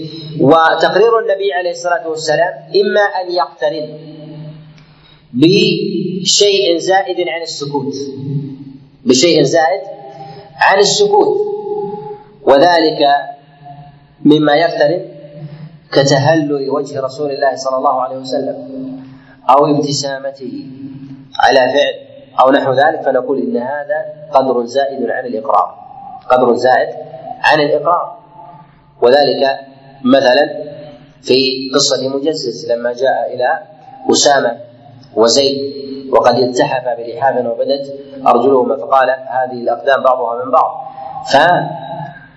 فتهلل وجه رسول الله صلى الله عليه وسلم كأنه قالت قمر. وهذا فيه ابتهاج وأنس من ذلك وهذا زائد عن التقرير وإن كان النبي عليه الصلاة والسلام ساكت. لهذا نقول إنه لا بد من النظر إلى القرائن. نعم. أحسن الله إليك. قال رحمه الله تعالى كذا سكوت عن صنيع وجد في عهده مع علمه مجددا. وما كان في زمن رسول الله صلى الله عليه وسلم إذا ثبت أنه علمه وسكت عنه فهذا إقرار بجوازه. فهذا إقرار بجوازه. كما كان النبي عليه الصلاة والسلام يحدث في زمنه العزل وما يتكلم عليه. كما جاء في الحديث كنا نعزل والقرآن ينزل. يعني أن المشرع في ذلك يعلم. أن المشرع في ذلك في ذلك يعلم. وإذا جاء أن من الصحابة من يفعل منفردا من غير فعل جماعة فإن هذا لا يدل على التشريع. لا يدل على التشريع لأن فعل الواحد لا يعني ظهور الأمر وجلائه. لأنه قال في عهده مع علمه والعلم يقتضي الإشهار. يقتضي الإشهار لا فعل لا فعل الخفاء نعم. أحسن الله إليه. قال رحمه الله تعالى وأوجب العلم بما تواتر علما يقينيا وكن مناظرا. ومسند الآحاد يقضي بالعمل وهو العلم ينقسم إلى قسمين. علم يقيني وعلم ظني والأخبار على قسمين متواترة وآحاد. والمتواتر المراد به المتتابع. المتتابع في اللغة وفي الاصطلاح وما يرويه جمع عن جمع يستحيل تواطؤهم على الكذب. يستحيل تواطؤهم على الكذب. وهذا هو المتواتر. أما الآحاد وما يرويه أناس أو واحد عن مثله أو عن أكثر منه ما لم يبلغ حد التواتر. ويفيد علم ظن ويفيد علم الظن. وإنما ذكر الأحاد لأنهم دون دون التواتر. ويقسم باعتبار باعتبار المحصل من العلم إلى علم النظري وعلم ضروري. علم نظري وعلم وعلم ضروري كما تقدم الكلام الكلام عليه. قال وأوجب العلم بما تواتر علما يقينيا وكن مناظرا. يعني أن العلم إذا أفاد اليقين فهو المتواتر. وهذا كلام الله جل وعلا وشيء من سنة رسول الله صلى الله عليه وسلم. قال ومسند الآحاد يقضي بالعمل وهو مفيد العلم لا بما اتصل. ما جاء النبي عليه الصلاة والسلام من أخبار الآحاد وهي صحيحة فهي تفيد العلم. تفيد العلم لا تفيد الظن. لأن الظن أكذب الحديث والله عز وجل أمر باجتناب الظن. ويتجوز فيه المتكلمون ويسمونه ظنا يجعلون أخبار الآحاد ظن وهذا فيه نظر. ولما نشأ هذا المصطلح علم اليقين وعلم الظن وجعلوا علم اليقين متواتر وعلم الظن لأخبار الاحاد تسامح في ذلك بعض أهل السنة فتجاوزوا في ذلك إلى ما نتج عنه من محظورات وهو عدم العمل بأحاديث الآحاد في العقائد. أو في الاصول الكلية ومنهم من قال في الأحكام ومنهم من ألغى علم الظن بالكلية لأن الأحاد تفيد ظنا ونتج عن ذلك هو أصل أصل التقسيم. والمسند هو الحديث المرفوع إلى رسول الله صلى الله عليه وسلم و فإنه يفيد يفيد العلم ويجب العمل به إذا كان إذا كان صحيحا. نعم. أحسن الله إلى قال رحمه الله تعالى وإن حديث مرسلا عنهم أتى فحجة في قولنا قد أثبت. الحديث المرسل هو من الانقطاع ويريد به أهل الاصطلاح الحديث المرسل أنه ما سقط منه صحابي ويرويه تابعي كبير. إنما قلنا تابعي كبير لأنه إذا رواه تابع صغير فيحتمل أن يكون سقط صحابي ومعه تابعي. والكبير هو الذي يغلب على الظن أنه يرويه عن رسول الله صلى الله عليه وسلم تابعي وأسقط الصحابي. وهذا القيد الذي نذكره هنا على سبيل الاحتياط.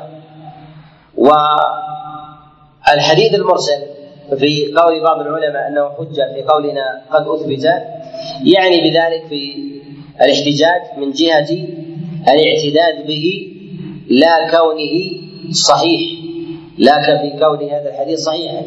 ولهذا مسألة الاحتجاج شيء ومسألة القول بصحته شيء شيء آخر. قال وإن حديث مرسلا عنهم أتى فحجة في قولنا قد أثبت.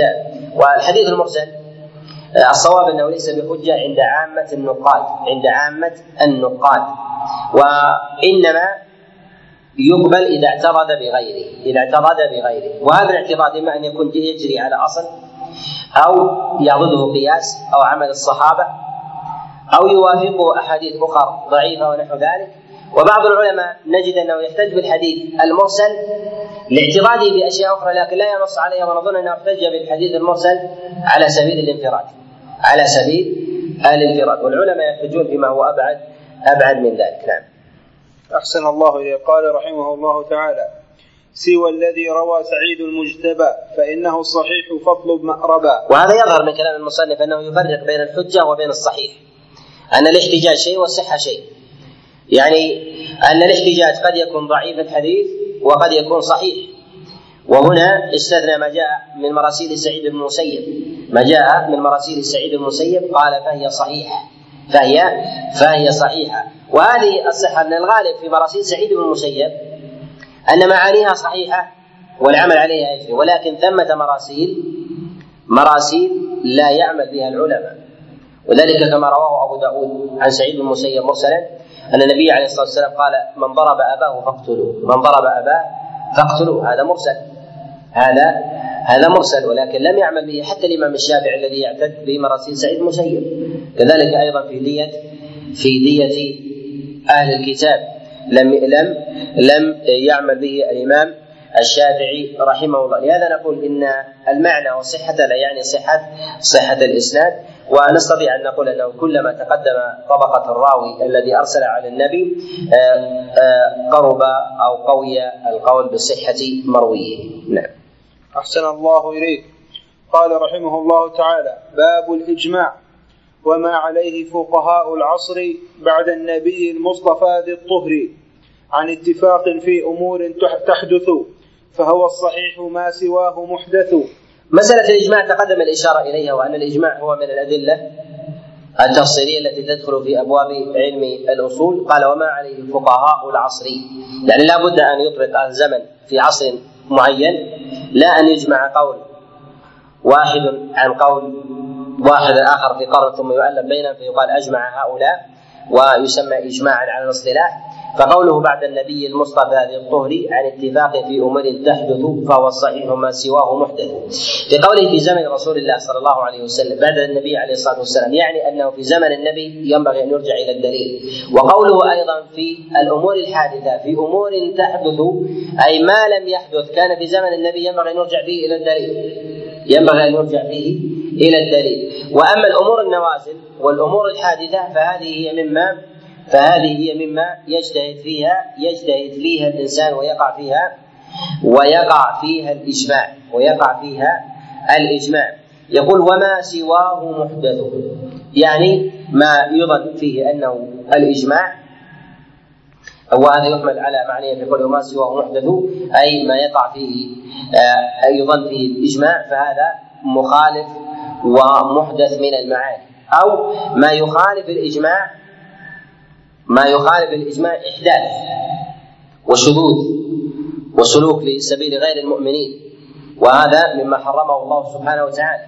وهذا فيه إشارة إلى النظر إلى مسألة وهي أن الإجماع إذا صح الخروج عنه في من بعده شذوذ وإحداث وابتداع كخروج الإنسان عن النص. نعم. أحسن الله إليه. قال رحمه الله تعالى ولا اعتبار بالعوام قل ولا بقول مولود لعصرهم تلا. وقوله هنا لا اعتبار بالعوام بالعوام لأنه قال فقهاء العصر وما عليه فقهاء العصر. والعامة حذرنا رسول الله صلى الله عليه وسلم من سلوك طريقهم كما جاء في حديث عبد الله بن عمرو قال له النبي عليه الصلاة والسلام ودع عنك العوام. دع عنك العوام. أما العلماء أمرنا الله عز وجل بسؤاله فاسألوا أهل الذكر إن كنتم لا تعلمون. أمرنا الله بسؤاله العوام أمرنا الله عز وجل باجتنابه. لماذا؟ لأنهم لا يدركون من معاني الشريعة اذا ليسوا بمعتبرين في مسائل الإجماع. فإذا كان العمل على حال عند العامة لا اعتبار به العبرة بالعلماء. ومن أراد أن يلتمس اجماعا في زمن معين فلينظر إلى علماء عصره. وفي قوله ولا بقول مولود لعصرهم تلا يعني من جاء بعدهم ممن ولد بعدهم لا عبرة بقوله. ولهذا العلماء يذكرون في شروط الإجماع انقراض العصر. انقراض العصر الذي انعقد فيه الإجماع. يعني إذا أجمع أهل زمن آخر واحد منهم بموته يصح الإجماع. وما دام حيا فالإجماع ليس بصحيح. لماذا؟ الاحتمال أن يرجع واحد منهم. لاحتمال أن يرجع واحد منهم. يقولون وذلك أن بيع أمهات الأولاد كان عليه العمل ثم ثم طرأ العمل على خلاف ذلك. على خلاف خلاف ذلك. لهذا أصحاب رسول الله صلى الله عليه وسلم إذا أطبقوا في زمن أبي بكر ثم خرج قول قول لعمر في خلافته أو قول لعلي في خلافته وعلي موجود قبل ذلك. هذا هل يعد من الاجتماع من الإجماع المعتبر عند العلماء في كلام المصنف هنا يشترط انقراض أهل العصر الذين انعقد فيهم الإجماع. فمن صح الإجماع أن لا يرد عن واحد منهم خلاف بعد ذلك. ولكن نقول ينبغي أن لا نخرج الإجماع الذي ثبت في زمن عن قوته من جهة القوة لا من جهة من جهة إثبات ذلك الإجماع إذا ورد من من يخالفه بعد بعد ذلك. نعم. أحسن الله إليه. قال رحمه الله تعالى وحجة لعصرهم ومن أتى من بعدهم في أي عصر ثبت ولا اشتراط لانقراض العصر عن الإمام أحمد. يقول وحجة لعصرهم ومن أتى من بعدهم في أي عصر ثبت. في أي عصر يأتي بعدهم فالحجة بالرجوع إليه. لهذا ينبغي لطالب العلم في مسائل الإجماع أن ينظر إلى الإجماع من جهة ثبوته تحقق الثبوت. كذلك أيضا أن ينظر إلى الزمن السابق له فربما ثبت إجماع آخر. فربما ثبت إجماع آخر. لا عبرة بهذا الإجماع. ولهذا تختلط في أو تمتلئ كتب الفقه بحكايات إجماع سكوتي أو إطباق أهل البلد. فنقول لا عبرة به لأن المراد بذلك هو إجماع الأمة. إجماع الأمة. ثم أيضا أن ثبوت الإجماع في الأزمنة المتاخره متعذر وذلك لشتات الناس وكثرة مذاهبهم وأهوائهم. أما الزمن الأول فثبوت الإجماع فيه ممكن. فثبوت الإجماع ممكن مع عسره. وكلما تقدم الزمن كان ثبوت الإجماع أظهر وأقرب. فيكون في زمن الصحابة أقوى من زمن التابعين في زمن أتباع التابعين آه، أقل من زمن أتباع من زمن التابعين وهكذا يقل شيئا فشيئا. لهذا نقول إنه ينبغي أن يضبط الإنسان مسائل إجماع الصحابة في ذاتها ومن عجب أن الإجماع الذي يحكيه العلماء في مصنفاتهم جمع وإجماع الصحابة لم يجمع. إجماع الصحابة لم يجمع ولم يصنف فيه ولم يصنف فيه أحد. مع قوته وجلاله قدره وكذلك أهميته وفضل ذلك الزمن وهو أعلى القرون فضلا بعد وفاة رسول الله صلى الله عليه وسلم. نعم. أحسن الله إليه قال رحمه الله تعالى: ولا اشتراط لانقراض العصر عن الإمام أحمد عن الإمام أحمد ذي الفخر. من العلماء من لا يشترط انقراض العصر وهذا قد تقدم الكلام عليه ان مساله اشتراط انقراض العصر هذه من مواضع الخلاف. منهم من يشترط انقراض العصر ومنهم من يقول إذا ثبت وأجمعوا على ذلك فبشرية الإنسان التي رأت بعد ذلك الإجماع لا تخالف بشرية غيره ممن جاء بعده ورأى غيره.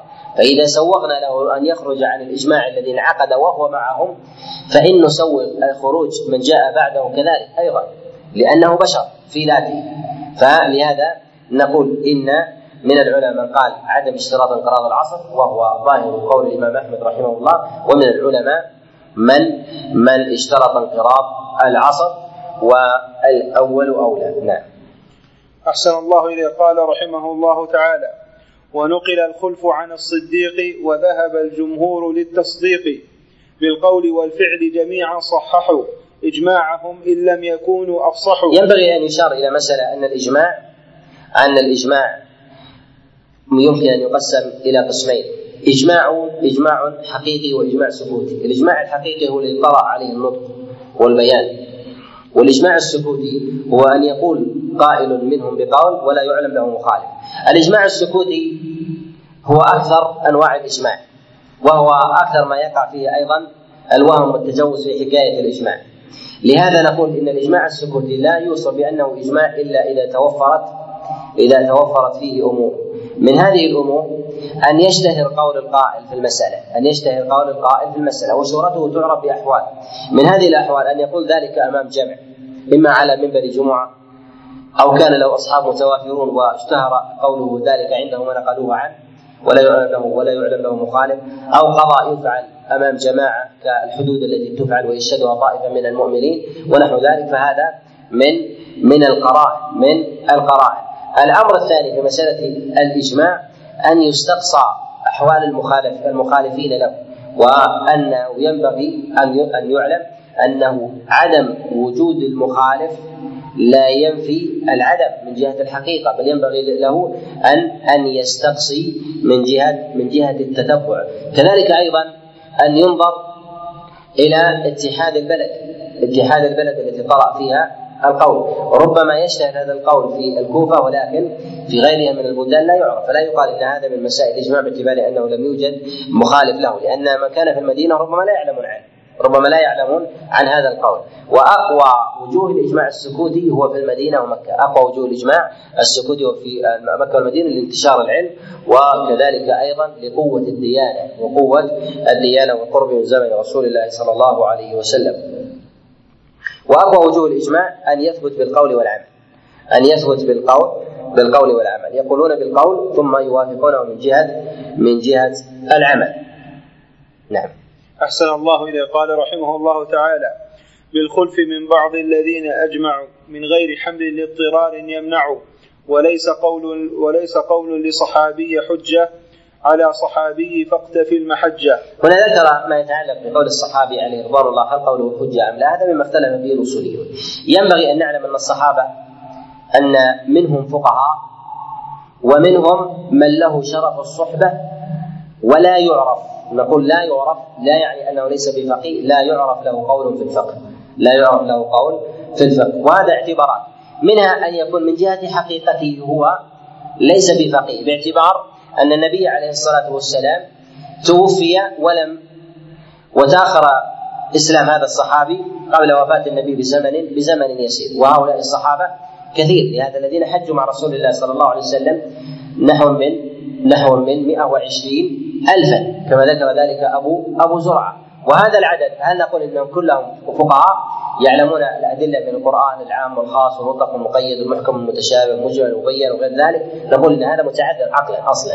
ولكن من جهة شرف الفضل والمنزلة والمكانة والصحبة فهي فهي للجميع. لهذا نعلم أن التباين موجود قدرا أن التباين موجود قدرا حتى عند في دائرة الفقهاء بذاتهم لهذا ينبغي أن ننظر إلى الصحابة. أن السابقين من الصحابة هم أفقه من اللاحقين. لماذا؟ لأن الشريعة نزلت وعاينوها. الشريعة نزلت وعاينوها. لهذا نقول إن المهاجرين أفضل من الأنصار.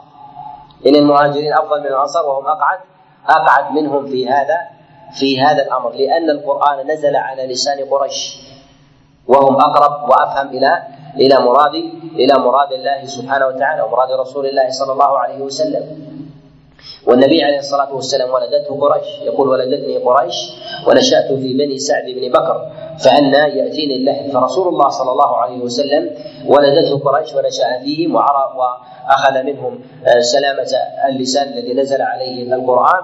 فكان عليه الصلاة والسلام أفصح العرب واقترن ذلك بعصمة الله عز وجل عز وجل له.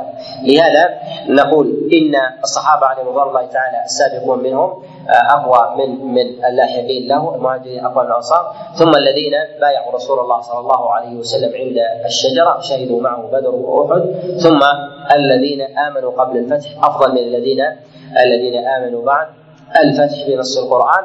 ونقول إن أفضل السابقين هم العشرة المبشرون بالجنة وكلهم من قريش. العشرة المبشرون بالجنة وكلهم من قريش. ثم يأتي بعد ذلك جملة من الصحابة عليهم رضوان الله تعالى ممن يعتد به بأبواب الفقه وكذلك وكذلك أيضا فهم التأويل. يأتي بذلك عبد الله بن عباس عبد الله بن عمر عبد الله بن مسعود. الصحابة فيما فيما بينهم ليس أحدا منهم حجة على الآخر. ولكن إذا أجمعوا في إجماع إجماع الصحابة كما قال الإمام أحمد رحمه الله كما نقله القاضي بن أبي يعلى قال إجماع إجماع الصحابة ومن بعدهم تبعوا لهم ونقل هذا أيضا ابن حزم الأندلسي. وإذا أجمعوا على شيء وجب اتباع قولهم. لهذا قال النبي عليه الصلاة والسلام عليكم بسنتي وسنة الخلفاء الراشدين وهذا بدلالة الأولى أنه إذا أمر باتباع سنة الخلفاء الراشدين فكيف فكيف بالإجماع إذا اقترن الخلفاء مع غيره فكان إطلاق الأمة ومن خالف سبيلهم فقد اتبع غير سبيل المؤمنين فيولي الله ما تولى ويصليه جهنم. لهذا نقول إنه يجب في الاتباع اتباع ما جاء رسول الله صلى الله عليه وسلم ما جاء عن الصحابة في حال الإجماع. وأما في حال الخلاف نقول إذا اجتمع الخلفاء الراشدون الأربعة على قول فلا يخرج القول عن قولهم. وقولهم حجة. إذا أجمع الخلفاء الراشدون قولهم حجة بنص الدليل. عليكم بسنتي وسنة الخلفاء الراشدين. تمسكوا بها وعضوا عليها بالنواجذ. وإياكم ومحدثات الأمور حذر من المحدثات. إشارة إلى أن قول الصحابة لا يخرج عن هديه عليه الصلاة والسلام. وكذلك يكفي في ذلك عطفه لهديهم بعد هدي رسول الله صلى الله عليه وسلم عليه. وأما أقوال الصحابة فيما بينهم فهم مجتهدون في ذلك ويتباينون فيه. ونعلم أن لاختصاص الصحابة في ذاتهم منهم من يختص في أبواب كابن عباس وفصيرته بالتأويل ومنهم كذلك عبد الله بن مسعود وهو من أهل التأويل والفقه معرفه الحلال والحرام. هناك من امتاز بمعرفه الحلال والحرام على غيره. كمعاذ بن جبل ومنهم من هو من أهل الفرائض والدقه في ذلك كزيد بن ثابت ومنهم من يعرف بمسائل الأقضية وأقعد في هذا الباب في غيره كعلي بن أبي طالب في ابواب التعزيرات ونحو ذلك. كذلك أيضا كما هو في زمن آه، التابعين عليهم رضوان الله تعالى. وأيضا يستدل في هذا ما جاء في صحيح الإمام مسلم من حديث أبي موسى قال عليه الصلاة والسلام أصحابي أمنة لأمتي فإذا ذهب أصحابي أتى أمتي ما توعد وهذا في إشارة إلى أن العمل بما جاء عن الصحابة والتمسك بهم هو أمان للأمة وهداية وتثبيت. أسأل الله سبحانه وتعالى أن يوفقنا وإياكم لما يحب ويرضى ونرجئ ما تبقى إلى الدرس الأخير في الغد بإذن الله جل وعلا. وصلى الله وسلم وبارك على نبينا محمد. نعم.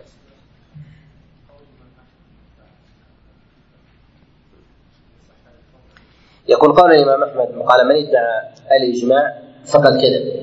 الإمام أحمد رحمه الله في قوله من ادعى الإجماع فقد كذب يريد بذلك الإجماع على سبيل التتبع والحقيقة. وهذا وهذه الدقة وظاهرة من كلام احدنا منتفية. ولكن مراد العلماء في الإجماع هو أن يعرف عن أعيان أهل العلم قول لا يعرف خلافه. لا يعرف هذا القول. أما تتبعهم بذاتهم هو الذي نفاه الإمام أحمد فيريد الإمام أحمد أن يبين وجها من وجوه تساهل كثير من الناس في حكاية الإجماع. تساهل كثير من الناس في حكاية الإجماع أن تتبع ذلك من الأمور المحاله وهذا إذا كان في زمنه فهو في زمن من باب أولى. أما من جهة تحقق أصله فهو ثابت ولهذا الإمام أحمد نفسه يحكي الإجماع يقول اجمع عليه. ولهذا يقول إجماع الصحابة. إشارة إلى أن الإجماع يثبت ولكن ليس على النحو الذي يظنه الناس بعدم وجود المخالف. كذلك أيضا ينبغي اننا إذا تكلمنا خاصة بالإجماع السكوتي ولعله الذي قصده الإمام أحمد رحمه الله أن هذا لا يعني على الحقيقة الموافقة لأن القول ربما لا يشتهر. ربما القول لا يشتهر أو لم يكن ثمة داعي له حتى حتى يثار. نعم.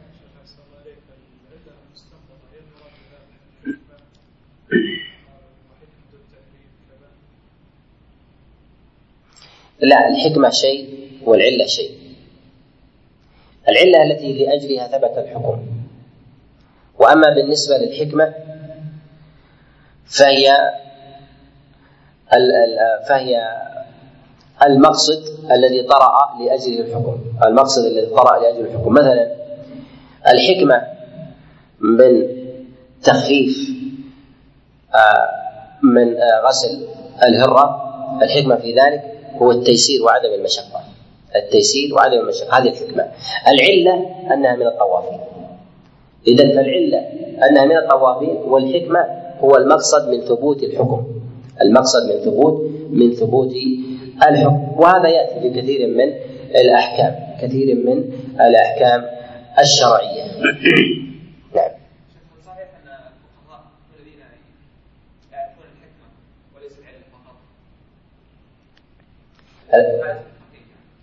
الفقيه ليس بالضرورة يعرف يعني الحكمة.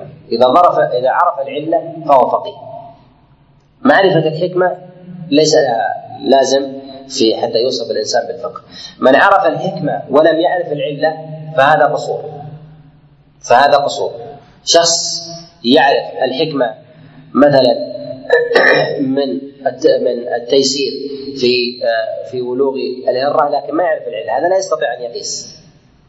وهذا جانب يتعلق بالإيمانيات جانب التعبد. هناك من يغلو ويبالغ في جوانب العلل. هناك كتاب للحكيم الترمذي اسمه العلل وهو غير الترمذي المصنف وفيه زيادات في ومبالغات في هذا. وصنف أيضا بعضهم رسالة في أبواب العلل. يعني حتى أشار إلى كثير من العلل مثلا في إشارة المصلي بيديه هكذا في الصلاة ما المقصود بها؟ في قبضه على على يديه في إشارته بالسبب ما هو المقصود بها؟ في التفاته لماذا يلتفت يمينا ويلتفت ويلتفت شمالا؟ لماذا يبقى في صلاته؟ هكذا لجهة القبلة قليلا. لماذا يغلب عليه الالتفات على اليمين؟ ونحو ذلك. يعني هذه مسائل العلل يستنبطها الإنسان. فيها نوع من التكلف فيها نوع من التكلف. نقول لا حرج من ذلك لكن إبراز كل علة تنقدح في الذهن للناس بحيث يظنون أن هذا هو الذي نزل لأجل الشرع. فإذا انتفت العلة قالوا ليس لها ليس لها حاجة. مثال التصاوير. التصاوير إنما منع الله عز وجل منها أن ينصب الإنسان الصور وأن يرسم بيده شيئا. خشية أن تجر الناس إلى العباده يقول الحمد لله في بلدنا لا يوجد وثنية. ولا يوجد راينا احد يجلس عند الصور، لماذا لا ننصب التماثيل؟ وضعوا الصور في المجالس وضعوها في كل في كل مكان، هذا يطلع من بعض العامة ولكن العلة ما هي أبعد من ذلك، العلة أن يتوطن جيل ثم جيل ثم باتي الجيل. الثالث هو الذي يعبد ولهذا التماثيل في ود وسواع وعوض هذه لم يعبدوها مباشرة. ولكن أول شيء نصبوا ثم جاء جيل عظموا في نفوسهم ثم جاء جيل عبدوه من دون الله كما قال ذلك عبد الله بن عباس وصلى الله وسلم وبارك على نبينا محمد.